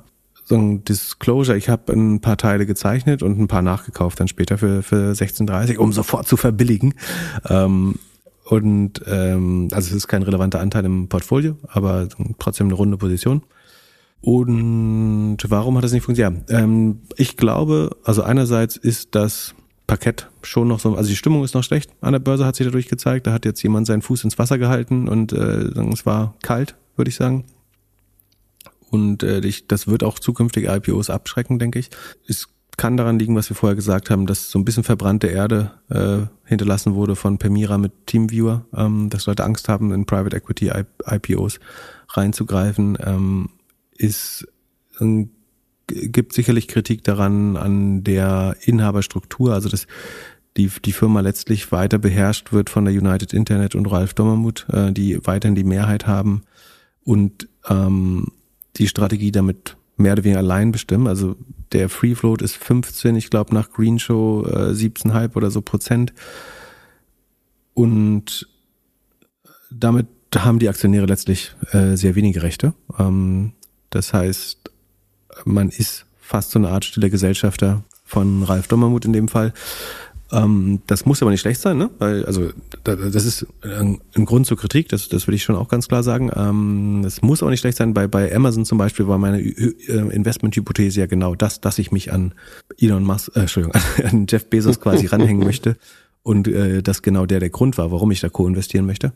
Genau, also das ist natürlich nicht äh, nicht so super, wenn man weiß, dass der Free Float nicht so groß äh, ist kurzfristig und mittelfristig, dass ähm, die da ist, gibt's jetzt nicht die Möglichkeit, dass da ein aktivistischer Investor reinkommt und äh, die Strategie signifikant mit äh, bestimmt. Äh, das schreckt vielleicht Leute ab. Ähm, die auch die Verquickung natürlich, ne? Also durch die durch die Anteile, durch das ähm, Intra-Konzerngeschäft, was es mal gab, durch Kreditbeziehungen zwischen den Unternehmen, äh, die, die es gibt. Das sehen, sehen sicherlich Marktteilnehmer äh, kritisch, das muss man dann selber beurteilen. Ähm, rein von der Cashflow-Lage finde find ich es äh, immer noch sehr, sehr fair bewertet. Und äh, das, ich glaube nicht, dass es ein Verdoppler ist äh, oder so kurzfristig. Aber ähm, das ist jetzt mein, mein erstes Value-Investment, würde ich das mal nennen. Ähm, ob, ob, sich das, ob das dann so aus, aufgeht, muss man sehen. Ne? Also ich rechne jetzt kein, nicht mit exorbitanten Renditen. Ich finde sie jetzt aber ganz nüchtern betrachtet. Äh, ich, wenn ich sie für 18,50 haben wollte, dann oder wenn ich sie für 22,50 gezeichnet hätte, dann äh, muss ich sie für, bei 16,30 gerade eigentlich kaufen, ist meine Meinung. Ähm, kann mich natürlich trotzdem irren. Das, das werden wir rausfinden in den nächsten Jahren. Ansonsten sehr viel mehr äh, habe ich darüber jetzt auch noch nicht gelernt, warum Leute das nicht mögen soll. Die Firma ist natürlich, weil sie aus Private Equity kommt, äh, verschuldet mit, das haben wir auch letztes Mal schon erwähnt, mit 1,2 Milliarden. So, das dauert ein bisschen, das mit dem Cashflow abzuzahlen, aber ähm, das wird man über die Zeit sicherlich trotzdem machen. Ähm, und damit steigt der Free Cashflow über die Zeit auch weiter an. Von daher, ja, ich äh, bin gespannt, wie, wie sich das entwickelt, ähm, ob sie ob ein GoDaddy sich dafür interessiert, da ist natürlich die Gefahr, dass ein Ralf Dommermuth vielleicht sagt, warum soll ich das an GoDaddy abgeben? Das, das heißt, du hast eine Inhaberstruktur, die natürlich dazu geeignet ist, sowas auch zu verhindern, ähm, wenn man das nicht möchte oder wenn man das Angebot nicht für attraktiv genug ansieht. Ähm, vielleicht könnte Jonas selber auch weiter konsolidieren. Wir haben ja gesagt, dass der Markt sehr stark von Konsolidierung getrieben ist. Das wird sich zeigen. Aber ich will jetzt gar nicht noch mehr äh, darüber reden. Eigentlich, wir haben es ja ausgiebig betrachtet. Ähm, ich bin überrascht, muss ich sagen. Wie gesagt, ich habe es genutzt, ein bisschen zu verbilligen, aber es ist keine signifikante äh, Position, sondern einfach mal was, was ich mir anschauen möchte. Es handelt sich hierbei nicht um Anlageberatung. Keine spezifischen Kauf- und Anlageempfehlungen. Keine Anlageberatung, keine Rechtsberatung, keine Steuerberatung und auch keine Aufforderung zum Kauf oder Verkauf von Wertpapieren. Die Verantwortung für solche Trades liegt bei euch. Philipp und Philipp haften nicht für eure Verluste. Philipp und Philipp und Philipp können die Risikodisposition der HörerInnen nicht einschätzen. Ihr entscheidet selber, was ihr kauft und tragt dafür auch die Verantwortung. Alles könnt ihr auch nochmal unter doppelgänger.io slash Disclaimer nachlesen. Dann lass uns weiter in Earnings machen. Was hast du uns mitgebracht? Ähm, ich muss da ein bisschen auswählen jetzt. Wir machen ein paar Sachen nur ganz kurz als Update. Zum Beispiel ein äh, Disney. Ähm, da ist sieht man relativ klar, dass Disney im Streaming inzwischen Geld verliert. Ähm, die Sekunde, die, die Subscriber, da können wir nochmal kurz reingehen. Äh, Disney ist noch nicht ganz fertig im Sheet. Das sieht noch hier aus wie Kraut und Rüben, weil das so ein bisschen kompliziert ist. Die reporten echt noch wie in den 60er Jahren so ein bisschen. Subscriber sind gegen, also sie haben noch minimal Subscriber hinzugewonnen, gegen beim Vorquartal 1,4 Millionen und sind jetzt bei 104,3 ähm, Disney Plus Subscribern. Wenn man Hotstar dazu rechnet, sind es 163 Millionen. Ähm, das wäre sogar ein klein bisschen rückläufig. Also man sieht langsam, dass auch die die Grenzen des Wachstums ähm, berühren, was Subscriber angeht. Äh, das Mediageschäft war durch Werbung, durch ähm, hohe Kosten in der Contentproduktion getrieben ähm, negativ. Die Parks aus den Parks sprudelt das Geld weiterhin. Äh, man hat äh, beschlossen, Leute zu entlassen und ähm, Sekunde, ich muss mal hier in den Layoff ähm, da ist noch gar nicht drin. Äh, wo haben wir Disney?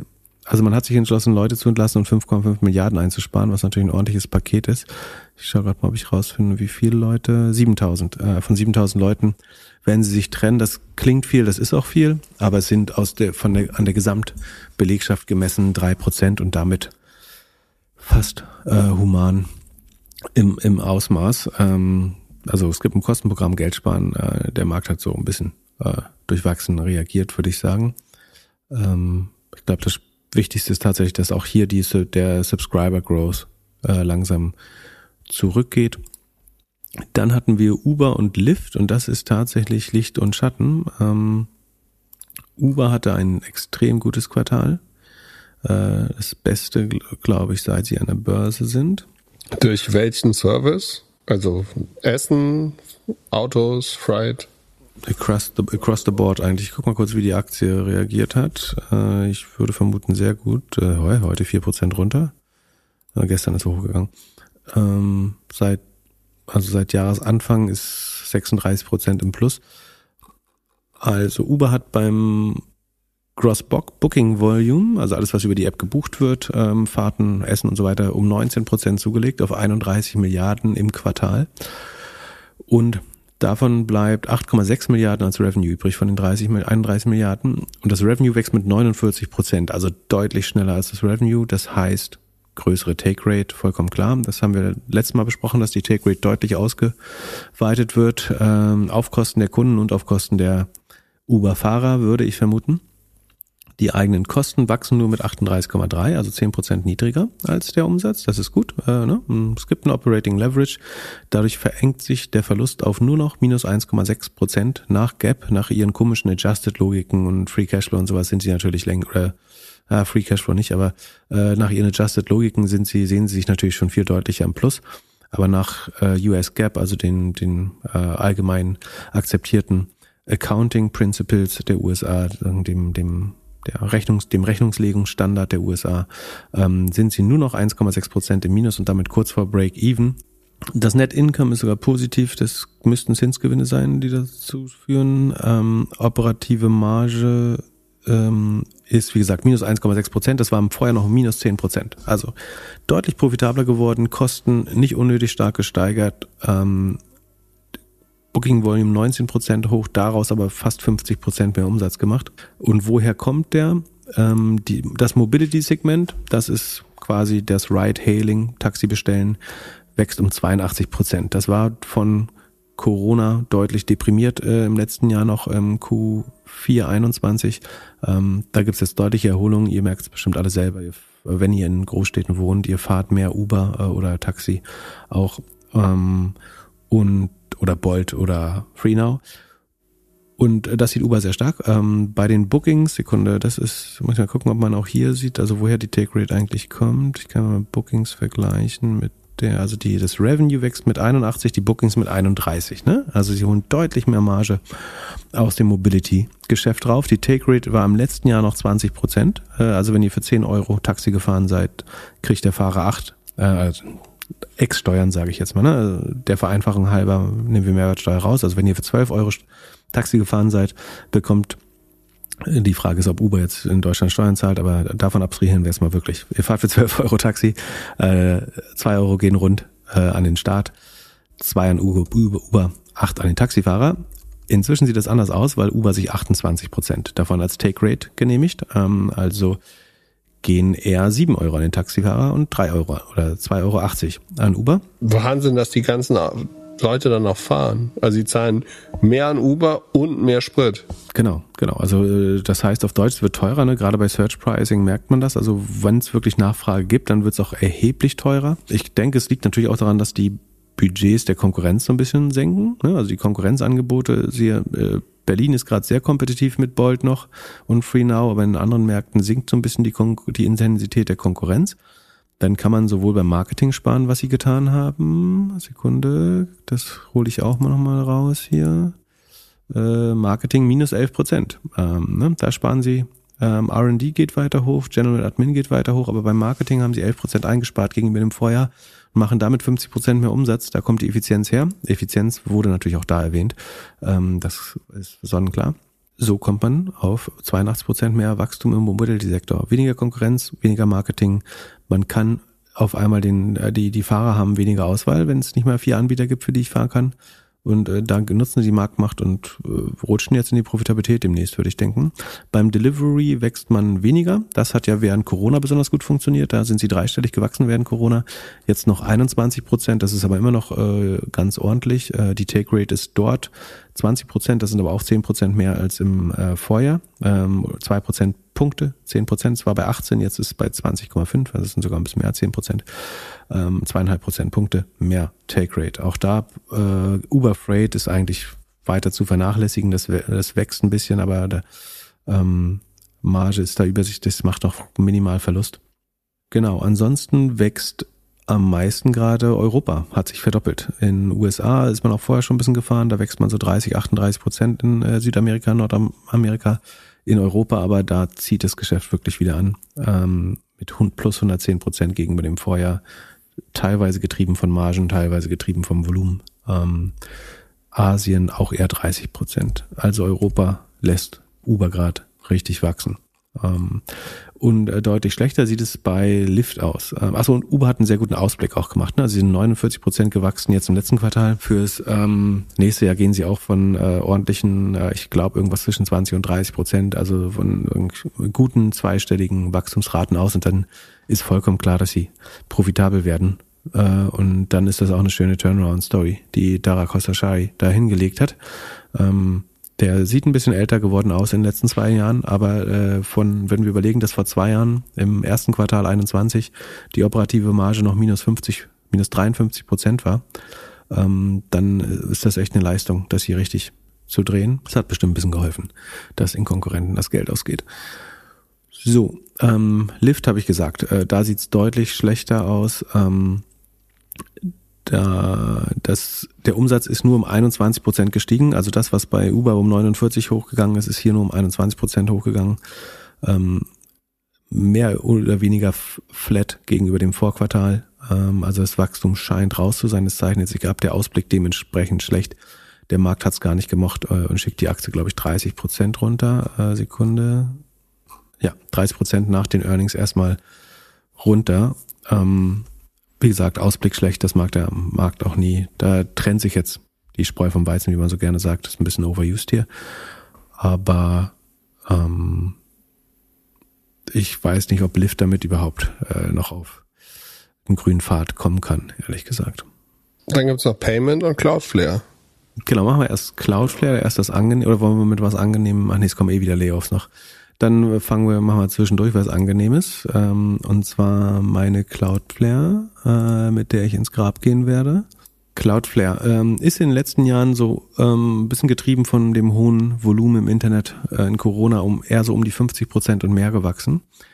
Jetzt ist man im Q2 noch 54, Q3 47 und jetzt noch 42 Prozent gewachsen. Das war größtenteils eingepreist. Also man hat die beim Wachstum die Analysten Schätzung ganz leicht übertroffen. Ähm, also die 42, das war, womit der Markt gerechnet hat. 42 Prozent Wachstum, das ist äh, ganz gut. Das ist auch noch ordentlich gegenüber dem Vorquartal. Der Rohertrag, Gross Profit hat sich äh, auch äh, deutlich erhöht. Ähm, die Marge ist gegen dem Vorquartal ein klein bisschen runtergegangen, gehen vorher schon etwas deutlicher. Ähm, das sind äh, sicherlich erhöhte Stromkosten, das sind erhöhte Personalkosten, die als Cost of Revenues da reingehen. Ähm, also die ist statt 78 jetzt 75. Ähm, Sofern es nicht weiter runtergeht, ist das kein größeres Problem. Aber es wäre natürlich schön, wenn sie auch wieder hochgeht. Die Kosten sind um 34 Prozent gestiegen, also langsamer als der Umsatz. Das ist gut. Das war bei Cloudflare mit einer Ausnahme, da gab es einen Sondereffekt auch immer so. Cloudflare hat eigentlich eine gute Kostendisziplin. Die Kosten wachsen langsamer und der Headcount auch wächst langsamer als der Umsatz. Dadurch verbessert sich zunehmend die Marge äh, bei Cloudflare. Man ist noch mit minus 18,5 Prozent operativer Marge deutlich negativ, muss man sagen. Äh, man hat aber einen äh, ebenso deutlich positiven Cashflow. Sekunde auf Jahresbasis noch nicht, oder? Wo ist der Operating Cashflow? Doch, auch auf Jahresbasis ähm, deutlich sogar positiv. Ähm, über 100 Millionen positiven Cashflow. Warum das Gap-Ergebnis trotzdem noch negativ ist, ist die Share-Based Compensation, also Mitarbeiteroptionen, die nach Gap 100 Prozent ins Ergebnis einfließen, ähm, obwohl die Firma Geld verdient, aber sie geben immer noch Aktien raus und die Aktionäre werden diluted, verwässert. Das fließt nach Gap mit ins Ergebnis ein und deswegen ist man auf dem Papier noch negativ, obwohl sich Geld ansammelt in der Firma. Was kann man noch sagen? Die Marge habe ich gesagt, minus 18,5, aber verbessert sich. Das war im Vorjahr noch minus 21 äh, Prozent. Äh, also der, man sieht ganz klein Operating Leverage. Wenn ich jetzt Sales and Marketing hier mal äh, eins hier, das Wachstum, das gab es vorher noch nicht. Äh, 37 Prozent mehr Marketing, nur aber 42 Prozent mehr Umsatz. Also die Magic Number verschlechtert sich ein klein bisschen, aber ist mit 0,63 noch okayisch, am unteren Ende von okay.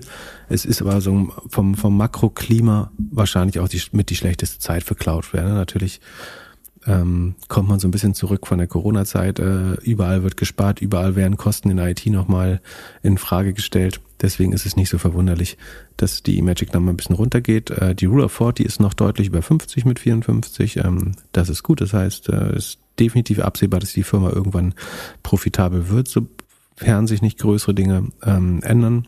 Die Expansion der Accounts, also was der durchschnittliche Kunde pro Jahr mehr ausgibt mit Cloudflare sieht auch gut aus. Das ist immer noch 122 Prozent. Auch das geht runter von 127 auf 126, 124, jetzt 122. Damit hat man aber gerechnet, ähm, weil Kunden weniger äh, Volumen im Internet brauchen. Gerade geht die, und weil das Volumen getrieben ist, das Modell, geht die Revenue Expansion leicht runter. 122 ist aber noch ein sehr guter äh, Wert. Ähm, man gewinnt weiter neue Kunden hinzu. Äh, 6000 neue Kunden hat man gewonnen und ähm, über 130 große Kunden mit mehr als 100.000 Euro Umsatz. Ähm, die steigen um 44 Prozent sogar gegenüber dem vorher die großen Kunden. Die ganz großen um 52 Prozent, die mehr als eine Million machen. Das sieht soweit alles gesund aus. Die Kundenakquisekosten sind vergleichbar mit den Vorperioden. Beim Hiring treten sie auch schon vorsichtig auf die Bremse. Sie hiren weiter. Also sie haben nochmal äh, 35 Leute, 36 Leute eingestellt gegenüber dem Vorquartal, aber langsamer als im Vorjahr. Man sieht eine Reduktion beim Hiring. Äh, und man sieht auch, dass der Gross Profit, der Rohertrag pro Angestellte ähm, steigt jedes Jahr an bei Cloudflare. Das heißt, es gibt eine interne Effizienz, man verdient pro Angestellten mehr Geld jedes Jahr. Ähm, nicht wie bei den großen Tech-Konzernen, sondern es gibt ein Operating Leverage, die Kosten wachsen nicht so schnell wie der Umsätze. Ich halte es nach wie vor für ein sehr solides, leider auch sehr teures Unternehmen. Äh, auch Cloudflare hat sich, glaube ich, deutlich erholt äh, im Verlauf des Jahres mit den anderen Tech-Stocks. Ich glaube 36 Prozent, Sekunde, ja 36 Prozent genau, seit Jahresanfang, ähm, kommt langsam wieder zurück. Äh, kann auch wieder runtergehen, wissen wir alle nicht. Aber ist ein ähm, Ergebnis sozusagen, was der Marktlage entspricht. Es geht überall ein bisschen runter, aber es trifft die Erwartungen und intern wird die Firma trotzdem besser. Das heißt, alle Kennzahlen innerhalb der Firma, so mit Ausnahme der Magic Number, verbessern sich, ähm, auch wenn das Volumen natürlich ein bisschen leidet. Gerade. Von daher bin ich da äh, mehr als beruhigt. Und Finance, Fintechs, Genau, wer nicht so gut schlafen kann, ist sicherlich unsere ähm, Pay Later Mafia. Affirm ist ein großer US-amerikanischer oder der größte US-amerikanische Pay Later Player. Das, was Klarna in Europa und auch zunehmend in den USA macht, macht Affirm da schon länger. Wer den Podcast hier öfter hört, dem ist nicht unbekannt, äh, dass ich dem Modell aus vielerlei Gründen skeptisch bin. Äh, ich glaube nicht, dass es gut für die Gesellschaft und die Konsumer ist, die das nutzen. Äh, ich glaube, dass es auch kein gutes Geschäftsmodell ist und wenn dann eins, was eben auf Kosten äh, der Händler und Consumer geht. Es ist jetzt so, dass der Umsatz des Total Revenue immer noch um 11 Prozent wächst. Das äh, klingt ja ganz okay. Man muss aber dazu sagen, dass es Anfang des Jahres noch 54 Prozent waren, äh, Ende letzten Jahres noch 77 Prozent. Also es kommt zu einer deutlich, deutlichen Verlangsamung. Ähm, und das Q3 ist natürlich das starke Weihnachtsquartal. Das heißt, es, ähm, also bei Ihnen ist das Q3. Ähm, wir reden einfach von Kalenderjahren und ignorieren jetzt mal die Finanzquartale. Also das Q4 ist das ähm, starke Weihnachtsquartal. Das Q1 wird sehr sicher darunter liegen, äh, in diesem Fall, würde ich sagen. Ähm, also da wird man unter 400 Millionen ähm, Umsatz liegen. Die Take Rate geht immer weiter runter. Also das, was man vom GMV, also GMV ist um 27 Prozent übrigens gestiegen. Der Umsatz nur um 10,7, das GMV um 27 Prozent. Da sieht man, hier passiert das Gegenteil wie von Uber, nämlich dass unter dem Wettbewerbsdruck die Marge wegschmilzt auf nur noch 7,1 Prozent. Das war vor zwei Jahren noch bei 10 Prozent. Vor dem Jahr davor sogar bei 13 Prozent.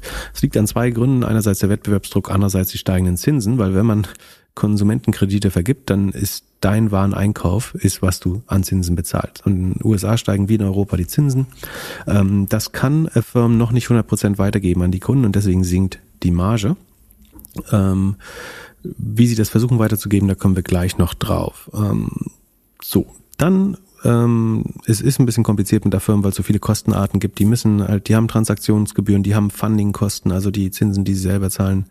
Sie müssen Rückstellung bilden für Kreditverluste, die sie verdoppelt haben gegenüber dem Jahr übrigens. Also nicht die Kreditverluste, aber die, die Rückstellung dafür sind um 103 Prozent gestiegen. Also man äh, rechnet mit höheren Ausfallraten und äh, arbeitet da diligent daran, äh, das einzupreisen. Und das drückt dann auch die Gewinne, weil man diese Vorkehrungen treffen muss. Man hat Service- und Prozessko Prozesskosten und so weiter. Und am Ende ist es so, dass diese, die gesamte Kostenbasis, also die totalen OPEX, um 36 Prozent wachsen. Also die Umsätze wachsen nur noch um 11 Prozent rund und die Kosten um 36 Prozent. Das heißt, der Verlust dehnt sich aus. Die Verlustmarge dehnt sich aus.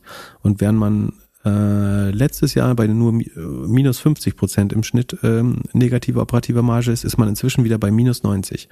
Also je mehr Umsatz eine Firma macht, und sie wachsen nur noch mit 10 Prozent, desto negativer werden sie. Also genau genommen, das ist sehr ähnlich zu dem, was ich vor kurzem über das Klarna gesagt habe, sie wachsen nicht mehr und sie verlieren inzwischen fast wieder zwei Euro. Äh, sie verlieren ein Euro für jeden Euro, den sie Umsatz machen, was nicht nach einem guten Geschäftsmodell klingt. Minus 90 Prozent operative Marge, ganz schwer, da auf den grünen Zweig zu kommen. Und es nichts zeigt hier in die richtige Richtung, sondern die, die negative Marge weitet sich immer weiter aus. Wer möchte, kann das gut im doppelgänger.io slash sheet nachvollziehen. Da ist so ein Graph dazu, wo man das auch ein bisschen bildlich betrachten kann. Das ist eine ziemliche Shitshow. Ähm, Verlust ist 360 Millionen, während der Umsatz rund 400 Millionen ist. Ähm, sehr schwer, damit auf den grünen Pfad zu kommen. Rule of 40 macht gar keinen Sinn bei dem Business, aber wäre minus, minus, minus 5 negativ. Die Anzahl der Merchants ist rückläufig das erste Mal. Äh, man hatte letztes Quartal noch 145.000 teilnehmende Händler. Jetzt sind es noch 143, äh, Entschuldigung, 243. Ähm, das ist mehr als im Vorjahr, aber weniger als im Vorquartal. Das heißt, da gehen jetzt Händler pleite, offenbar könnte man daraus, also entweder kündigen sie Firmen, eigentlich ist es vollkommen egal, aber also entweder kündigen sie Firmen, weil sie scheiße finden, das wäre nicht gut, oder sie gehen pleite und das wäre auch nicht gut für Firmen. Aber auf jeden Fall haben sie netto weniger Händler. Die großen Merchants wiederum, ähm, die konnten sie nochmal steigern um 2000 von 88 auf 90.000. Ähm, aber von den kleinen gehen viele pleite offenbar ähm, oder verlassen Firmen. Umsatz pro Customer ist alles nicht so spannend. Wir müssen ein bisschen auf die Zeit achten. Was noch äh, vielleicht wichtig ist, ist Loans held for Investment. Das sind die ähm, Kredite, die Sie selber sozusagen verkaufen an die Kunden, also die sie selber haben. Eigentlich wollen sie das nicht. Eigentlich versucht man die Kredite weiterzugeben an oder weiter zu verkaufen an Finanzinvestoren. Das heißt, man paketiert die oder ähm, securitized die, verbrieft die, würde man auf Deutsch sagen. Ähm, man klebt 10.000 Konsumentenkredite zusammen in ein Papier, macht ein Schnürchen drum und schreibt äh, durchschnittlich gute Qualität äh, oder Subprime drauf. Und dann verkauft man das an Finanzinvestoren und die sind bereit, dann ähm, irgendwie acht Prozent Zinsen dafür zu zahlen. Oder erwarten das zu bekommen, andersrum gesagt. Ähm, da es jetzt aber andere Möglichkeiten gibt, Zinsen zu bekommen, ohne so hohe Risiken einzugehen, wird es viel schwerer, diese Pakete weiter, weiter zu verkaufen. Das ist so die Analogie zur Immobilienkrise in äh, USA natürlich, wer das nicht versteht. Das heißt, die Qualität, also es passieren viele Sachen gleichzeitig. Die Zinsen werden höher. Das heißt, Anleger haben die Möglichkeit, woanders sicher, relativ sicher Geld anzulegen und ähm, auch gute Zinsen zu bekommen. Die Qualität dieser Kredite verschlechtert sich, weil die, der amerikanische Konsument früher oder später einen Hit bekommen wird und schon zunehmend schlechter dasteht. Durch Inflationskosten, durch vielleicht Arbeitslo wo Arbeitslosigkeit sieht eigentlich gut aus, aber eher durch Inflation äh, vielleicht, dass die Leute einfach nicht mehr Geld in der Tasche haben. Und ähm, das spielt beides nicht für ihr Firm und deswegen sinken eben auch die Margen. Genau, und äh, die, die Loans held vor Investment steigen um 57 Prozent, obwohl der Umsatz nur um 10 Prozent steigt eben. 81 Prozent der Transaktionen werden beim Shop gemacht, 19 werden durch ihr selber, durch ihre App oder Webseite äh, initiiert, das ist vielleicht noch spannend. Oder nur noch 10 Prozent der Kredite haben keine Zinsen.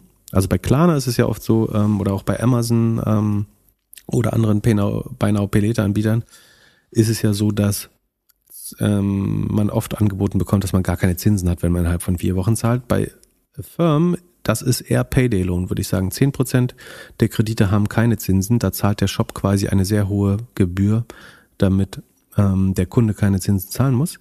Ähm, ein Viertel ungefähr zahlen in vier Raten ähm, und 67 Prozent, also zwei Drittel der ähm, Konsumentenkredite tragen Zinsen ähm, in erheblicher Höhe teilweise bei Firmen, da kommen wir gleich nochmal drauf. Bei den Kategorien wachsen sie am stärksten in General Merchandise, das ist wahrscheinlich das äh, Amazon ähm, oder was auch immer. Mm, bei Travel und Ticketing wachsen sie um 63 Prozent. Das muss man sich fragen, ob das Dinge sind, die man äh, bei Now Pay bezahlen sollte, eine, eine Reise oder ein, ein Ticket. Bei Sport und Outdoor sinken sie schon gegenüber dem Vorjahr. Das ist aber der Peloton-Effekt sehr stark, weil sie Peloton als Kunden verloren haben, beziehungsweise Peloton als Kunde kein Business mehr macht. Ähm, bei Others steigen sie noch. Äh, die Anzahl der aktiven Konsumenten steigt. Ähm, die haben sie um 38 Prozent hochgetragen ungefähr. Ähm, ein Großteil der Transaktionen kommt von Repeat Customers inzwischen, wahrscheinlich weil sie das Marketing ein bisschen einschränken mussten. Äh, Merchants haben wir drüber geredet. Die Fees sind relativ stabil. Äh. Es gibt auf jeden Fall einen, sie sparen so ein bisschen bei ähm, R&D, Technology and Data, da sparen sie noch nicht. Bei Sales und Marketing äh, nur moderat. Bei General Admin versucht man schon ein bisschen Geld einzusparen, aber trotzdem wird die Firma negativer und negativer. Und das Spannende ist, die Ausfallraten steigen noch nicht signifikant. Man kann das so ein bisschen sehen, aber nicht wirklich signifikant. Also da warteten alle noch darauf, dass es crasht. Ich finde jetzt die Quelle gerade nicht, aber ähm, ich habe in den Firmenunterlagen irgendwo gelesen, dass was sie jetzt tun werden, ist den Zins für diese kurzfristigen Konsumkredite auf das Maximum, was vom Kongress und den Verbraucherschutz Organisation, Sie sagen befürwortet, aber besser formuliert wäre erlaubt, ist hochzusetzen und zwar auf 36 Prozent im Jahr. Ähm, das heißt, damit wird Buy Now Pay Later, das war schon vorher eine dumme Entscheidung, ähm, Konsum auf Pump zu finanzieren, aber mit 36 Prozent Zinsen zahlt man einfach 36 Prozent mehr für das, was man per Buy Now Pay Later kauft äh, über Affirm. Das, ist, das betrifft natürlich vor allen Dingen Leute mit schlechten Credit Ratings, also die woanders auch eventuell keine Kredite mehr bekommen.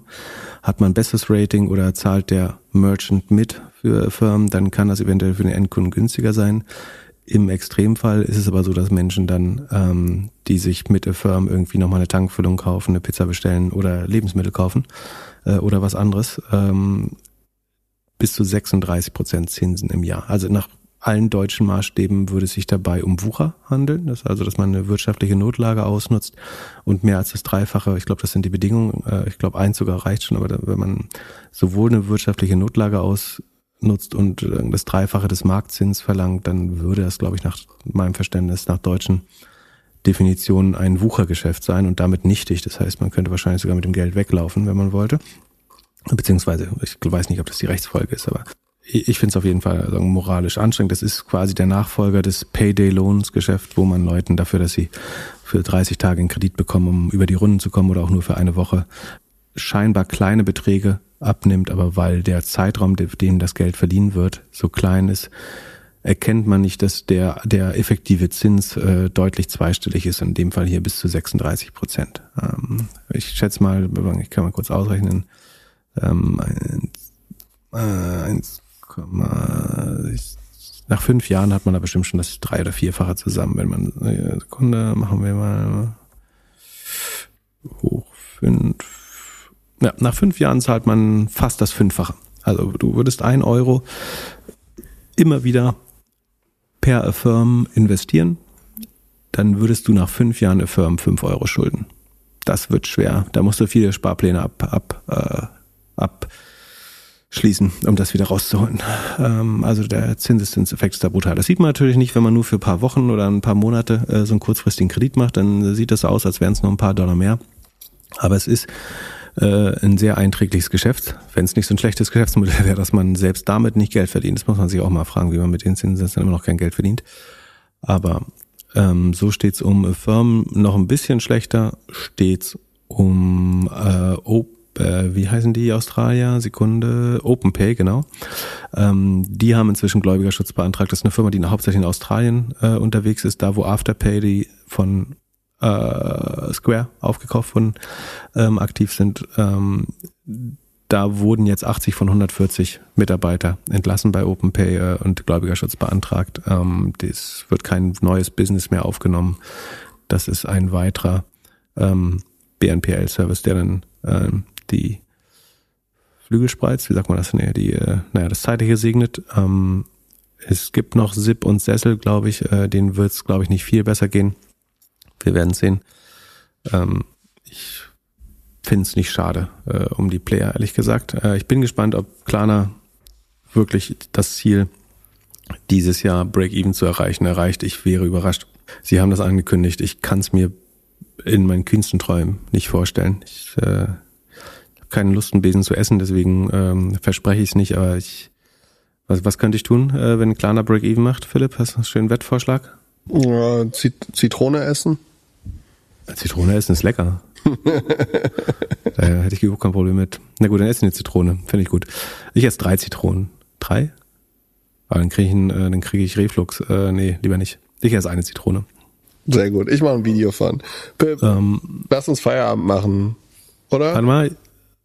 Äh, Robin Hood würde ich schon gern noch machen, oder? PayPal können wir klemmen. PayPal, äh, da geht der Chef, das ist äh, langweilig, läuft nicht gut. Ähm, Chef tritt zurück. Ähm, Robin Hood können wir noch fix machen. Äh, da ist, oder wir können uns ein bisschen auf die Highlights konzentrieren, äh, wenn es da welche gäbe. Ähm, also Robinhood ist die lustige Trading-App, ähm, die angeblich mit Aktienhandel Geld verdient. Da ist es so, dass die Funded Accounts, also die Anzahl der Accounts, die es gibt, ist nochmal minimal um 50.000 gestiegen auf 23 Millionen, aber das ist eigentlich seit sieben Quartalen stagnierend, äh, also minimale äh, Veränderungen. Ähm, von Q4 20 auf Q2 21 hat man sich noch innerhalb von sechs Monaten verdoppelt. Ähm, inzwischen hat man in sieben Quartalen nicht mal mehr 500.000 Nutzer hinzugefügt. Also es ist absolut stagnierend. Die Anzahl der Accounts, die davon aktiv sind, ist sogar runtergegangen. Das waren im Q2 21 noch fast 100 Prozent der Accounts, die auch aktiv waren von den 22,5. Inzwischen ist nicht mal die Hälfte der Accounts noch aktiv, die gefundet sind. Es sind noch 11 Millionen aktive Nutzer. Wirklich spannend finde ich, dass äh, vor 18 Monaten haben die Assets under Custody, dann damit be bemisst man Brokerfirmen gerne. Also wie viel Geld verwaltet man im Kundenauftrag, wie viel Geld haben die Kunden in ihren Depots, Accounts und Krypto-Wallets. Das waren 102 Milliarden im Q2 21 vor 18 Monaten. Das ist jetzt runtergegangen auf 62 Milliarden. Jetzt könnte man denken, die haben 40 Prozent verloren von ihrem äh, Ersparten, ihren äh, Aktien und Optionen und Krypto. Aber tatsächlich haben die Nutzer in der, dem Zeitraum auch nochmal 25 Milliarden hinzugefügt. Das heißt, sie haben nicht 40 verloren, sondern 40 plus 25, also 65 Milliarden äh, verloren in dem Zeitraum. Da sieht man relativ, man sieht auch, dass die meisten Nutzer, äh, viele Nutzer mit Optionen und Krypto rumhantieren und dass da die Verluste besonders groß sind, aber man kann gut sagen, dass Robinhood mit diesen 65 Milliarden mehr Geld verdient haben, als sie jemals wert waren, äh, schon, oder mehr Geld vernichtet haben für die Kunden. Ähm, da schaut Frank Thielen neidisch rüber aus, aus dem äh, Tenix DNA Office. So schlecht äh, geht's kaum.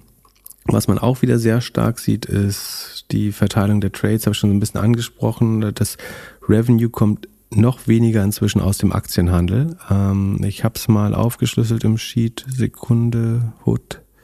Der Prozentsatz, den Robin Hood mit Aktienhandel verdient von seinem Umsatz, war vor zwei Jahren mal 25 Prozent immerhin. Äh, das ist schon wenig, aber das war immer noch was. Inzwischen ist er auf 5,5 Prozent runter. Den Großteil des Umsatzes macht Robinhood mit Optionen. Das sind 124 Millionen, mit Aktienhandel im Vergleich 21 Millionen. Also man macht sechsmal so viel Geld ähm, mit Optionsgeschäften, hochriskanten Optionsgeschäften wie mit Aktienhandel. Man macht weitere 55 Millionen mit Margin Interest, also mit Geld verborgen auf Pump. Das ist ungefähr zweieinhalb Mal so viel wie mit Aktien. Ähm, und insgesamt ist der Anteil des Aktientradings am Umsatz nur 5,5 Prozent. Der Rest ist High-Risk Crypto Trading, High-Risk Option Trading, High-Risk Margin Lending, äh, Security Lending, ein bisschen ähm, Zinseinnahmen auf die Guthaben der Kunden äh, inzwischen.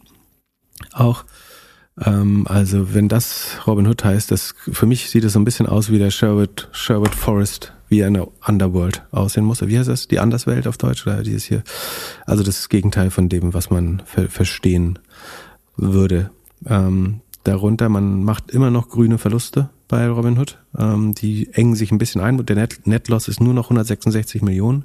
Die haben ja mal über eine Milliarde im Quartal verloren vor zwei Jahren. Das ist ähm, man spart hier Kosten. Die CEOs haben ihre Compensation Package reduziert ähm, als als Zeichen oder was die haben ich glaube ihre Options äh, nee ihre Share-based Compensation haben sie abgegeben äh, die CEOs ähm, dadurch das hat einen kleinen Einfluss auch und dadurch verbessert sich so ein bisschen die Verlustlage aber es ist auch noch lange nicht profitabel, aber das kann bei einem Broker dann natürlich auch sein, wenn gerade die Börse so ein bisschen, flach liegt. Apropos Compensation Package, ähm, darüber will ich schon gerne noch reden.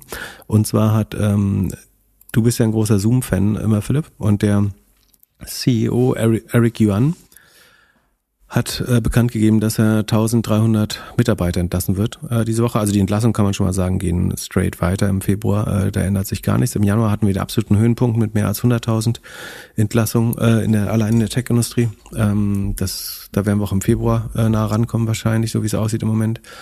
Und Eric Yuan hat aber gesagt, ähm, weil das sein Fehler ist, dass er diese 1300 Leute entlassen muss, das ist auch, äh, glaube ich, relevant, das ist, glaube ich, 10 oder 11 Prozent äh, bei Zoom, Sekunde, 15 Prozent sogar.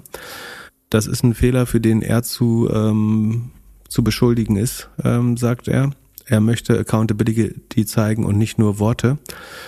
Und was macht er? Er kürzt sein eigenes Gehalt um 98 Prozent auf 10.000 Euro im Jahr. Also er offen, das er ist ja das ist ungefähr so, wenn ich sagen würde, ich gehe heute Abend nicht essen. Äh, genau, also er hat, er hat vorher 500.000 bekommen, er kürzt das auf 10.000. Das ist natürlich ein guter Schritt. Ob man das jetzt so feiern sollte, ist eine andere Frage. Also das zu machen, wenn da viele Leute auf Geld verzichten müssen oder gar ihren Job verlieren, ähm, finde ich das Mindeste, dass auch der CEO auf, auf, auf, Geld verzichtet und das vielleicht intern auch einmal so sagt, dass man dann an die Presse tritt und sagt, äh, das ist hier mein Fehler und um es wieder gut zu machen, verzichte auf 98 Prozent ist ähm, auf jeden Fall ein PR-Stand, der extrem gut funktioniert hat. Also Business Insider und viele andere haben das aufgegriffen und fanden es ganz großartig. Äh, auf, auf LinkedIn ähm, feiern die Influencer äh, schon dieses, äh, dieses Wohlverhalten. Was, man muss da tatsächlich mal die Mathematik machen und zwar zweifach. Einmal ist es so, dass Eric Yuan vier Milliarden schwer ist und dass diese äh, 490.000, auf die er verzichtet, ungefähr 0,1 Promille 0,1 Promille, nee, nicht ein Prozent, nicht ein Promille, 0,1 Promille ähm, seines Vermögens sind. Äh, die wird er vermutlich nicht vermissen. Das ist äh, ein Urlaub weniger, äh, selbst das nicht. Ähm, von daher äh, trifft ihn das genau genommen gar nicht, sondern ist einfach nur äh, ein, äh, ein Zeichen, ein Signal, das aber wie gesagt gut funktioniert hat hier. Und genau genommen ist es sogar was, was ihn, was extrem vorteilhaft für ihn als äh, einer der größten Aktionäre von Zoom ist. Weil wenn man die Mathematik auch hier mal durchrechnet, ist es ja so, dass Zoom immer noch eine 46-fache EBIT-Multiple, äh, das ist das EBIT-Multiple, was ich gefunden habe. Ähm, wenn nicht, kann man es auch mal mit dem, was man für richtig hält, neu rechnen. Das wird das Ergebnis nicht stark verändern. Ähm, aber sagen wir mal, Zoom ähm, notiert auf einem 46-fachen EBIT-Multiple und man verzichtet auf 490.000 Euro Kosten. Das geht natürlich eins zu eins ins EBIT durch. Also ne, du hast äh, zwar nicht mehr Umsatz, aber du hast weniger Kosten. Dadurch verbessert sich das EBIT um eine halbe Million in dem Jahr bei einem, wenn man EBIT Multiple hat, also wenn die Firma, die, die Marktkapitalisierung der Firma immer so rund das 50-fache des äh, Ergebnisses ist, des EBIT, dann heißt das, wenn man auf 500.000 Gehalt verzichtet ähm, oder auf 490 und das mal 46 rechnet, dann ist man so müsste man so irgendwo bei 22 Millionen sein, die man an Marktkapitalisierung geschaffen hat. Und jetzt ist es so, dass Eric Yuan auch noch 20 Prozent an der Firma besitzt. Das heißt, von diesen ähm, 22 Millionen ähm, sozusagen äh, von diesem Anstieg gehört ihm ein Fünftel. Das wären eben dann so äh, zwischen vier und viereinhalb Millionen. So, wenn er jetzt sein Gehalt abzieht, dann sind wir bei vier Millionen. Das heißt, äh, dadurch, dass er der Firma diese Kosten erspart hat, ist sein Stake in Zoom vier Millionen mehr wert geworden, eigentlich. Wenn man davon ausgeht, dass die Märkte rational agieren, so wie er hier sehr rational äh, agiert hat und das als emotional verkauft hat. Also ähm, das ist und ähm, so, solange einem mehr als zehn Prozent einer Firma gehört und das EBIT-Multiple über zehn ist, ist es relativ einfach, auf sein Gehalt zu verzichten als als als CEO. Das ist eine, eine reine Mathematiksache. Ähm, das ist auch der Grund, warum äh, Jeff Bezos nur einen Euro Gehalt oder einen äh, Dollar Gehalt bekommen hat, weil ihm so viel von der Firma gehört, dass es ihm, äh, dass es blöd wäre, sich Gehalt zu zahlen, weil es nur das Ergebnis von Amazon verschlechtert. Und solange Amazon so ein vernünftiges EBIT-Multiple hat, ist es immer schlauer eigentlich zu sagen, ich zahle mir natürlich kein Also man muss eigentlich es den Aktionären nicht gönnen. Das ist der einzige Grund, warum du es nicht machen wirst. Dass ich nehme das Geld nur, damit die Aktionäre nicht auch davon profitieren. Aber wenn du selber signifikant beteiligt bist und sagen 10 Prozent ist eine gute Grenze, bei 20 ist es vollkommen unfraglich, dann macht es sehr viel Sinn, auf sein Gehalt zu verzichten, weil man tatsächlich Plus macht. Und ähm, das kriegt auf jeden Fall hier den, den Preis als PR-Stand der Woche. Ich will nicht sagen, dass es falsch ist, auf Gehalt zu verzichten. Ne? Das ist vollkommen richtig. Ich finde es sehr anständig. Aber ähm, das zu verkaufen, also nach außen zu verkaufen vor allen Dingen, finde ich ein bisschen unanständig. Ähm, auf jeden Fall ist es äh, schlau, wo wir bei den Layoffs sind. GitHub entlässt zehn Prozent der Angestellten, wird vollkommen remote, folgt da mit dem Beispiel von GitLab. Ähm, Yahoo lässt 20 Prozent der Leute gehen, das sind 1600 äh, Menschen. Ähm, die Layoffs häufen sich und darunter profitiert unter anderem LinkedIn, um den Circle zu schließen äh, zu unserem vorangegangenen Thema. Ähm, LinkedIn hat ein Viertel mehr Engagement anscheinend äh, im Januar im Vergleich zu Dezember. Januar ist natürlich High Season für Jobsuchende sowieso, aber die Jobkrise treibt das natürlich an. Ähm, man sieht, äh, Sekunde, wo habe ich die Layoff? Wir sind jetzt schon bei 22.000 wieder. Ähm, äh, Februar nach zehn Tagen. Das heißt, wir werden auch bei 50, 60 mindestens äh, landen wahrscheinlich im Februar, obwohl der Monat ist ein bisschen kürzer. Ähm, Dell hat allein 6,6, also 6.600 äh, ähm, Leute gehen lassen. Yahoo, Zoom haben wir gesagt, Daras, Baidu, Rivian. Ähm, also es gibt überall Entlassung. Und ich glaube tatsächlich, dass das gut sein wird für den Jobmarkt. Also A, können sich viele andere Firmen Personal äh, sammeln, aber auch die Firmen äh, und meine geliebte ZipRecruiter wird, da, wird von der neuen Liquidität im Jobmarkt profitieren. Äh, ich glaube, mehr und mehr Marktplätze werden direkt oder indirekt pro Bewerber oder pro, pro Hire, also pro Angestellten, den man ähm, gewinnen konnte, abrechnen und mehr Liquidität im Markt. Man könnte denken, da sinkt die Konkurrenz und dadurch äh, sinkt das Geschäft. Ich glaube, es wird so sein, dass die so ein, so ein Glassdoor, Indeed oder also Recruit Holdings oder ZipRecruiter davon profitieren könnte. Das werden wir im Q4 vielleicht noch gar nicht sehen, obwohl da die Layoffs ja angefangen haben. Aber gerade im Q1, glaube ich, werden die davon profitieren, dass viele Leute sich nochmal umorientieren, dass viele Leute sich umorientieren müssen, dass der Jobmarkt neue Liquidität bekommt und damit das Transaktionsvolumen, wenn man so möchte, im Job-Neuanfang-Markt steigt. Das könnte ich mir vorstellen, dass das den Markt antreibt.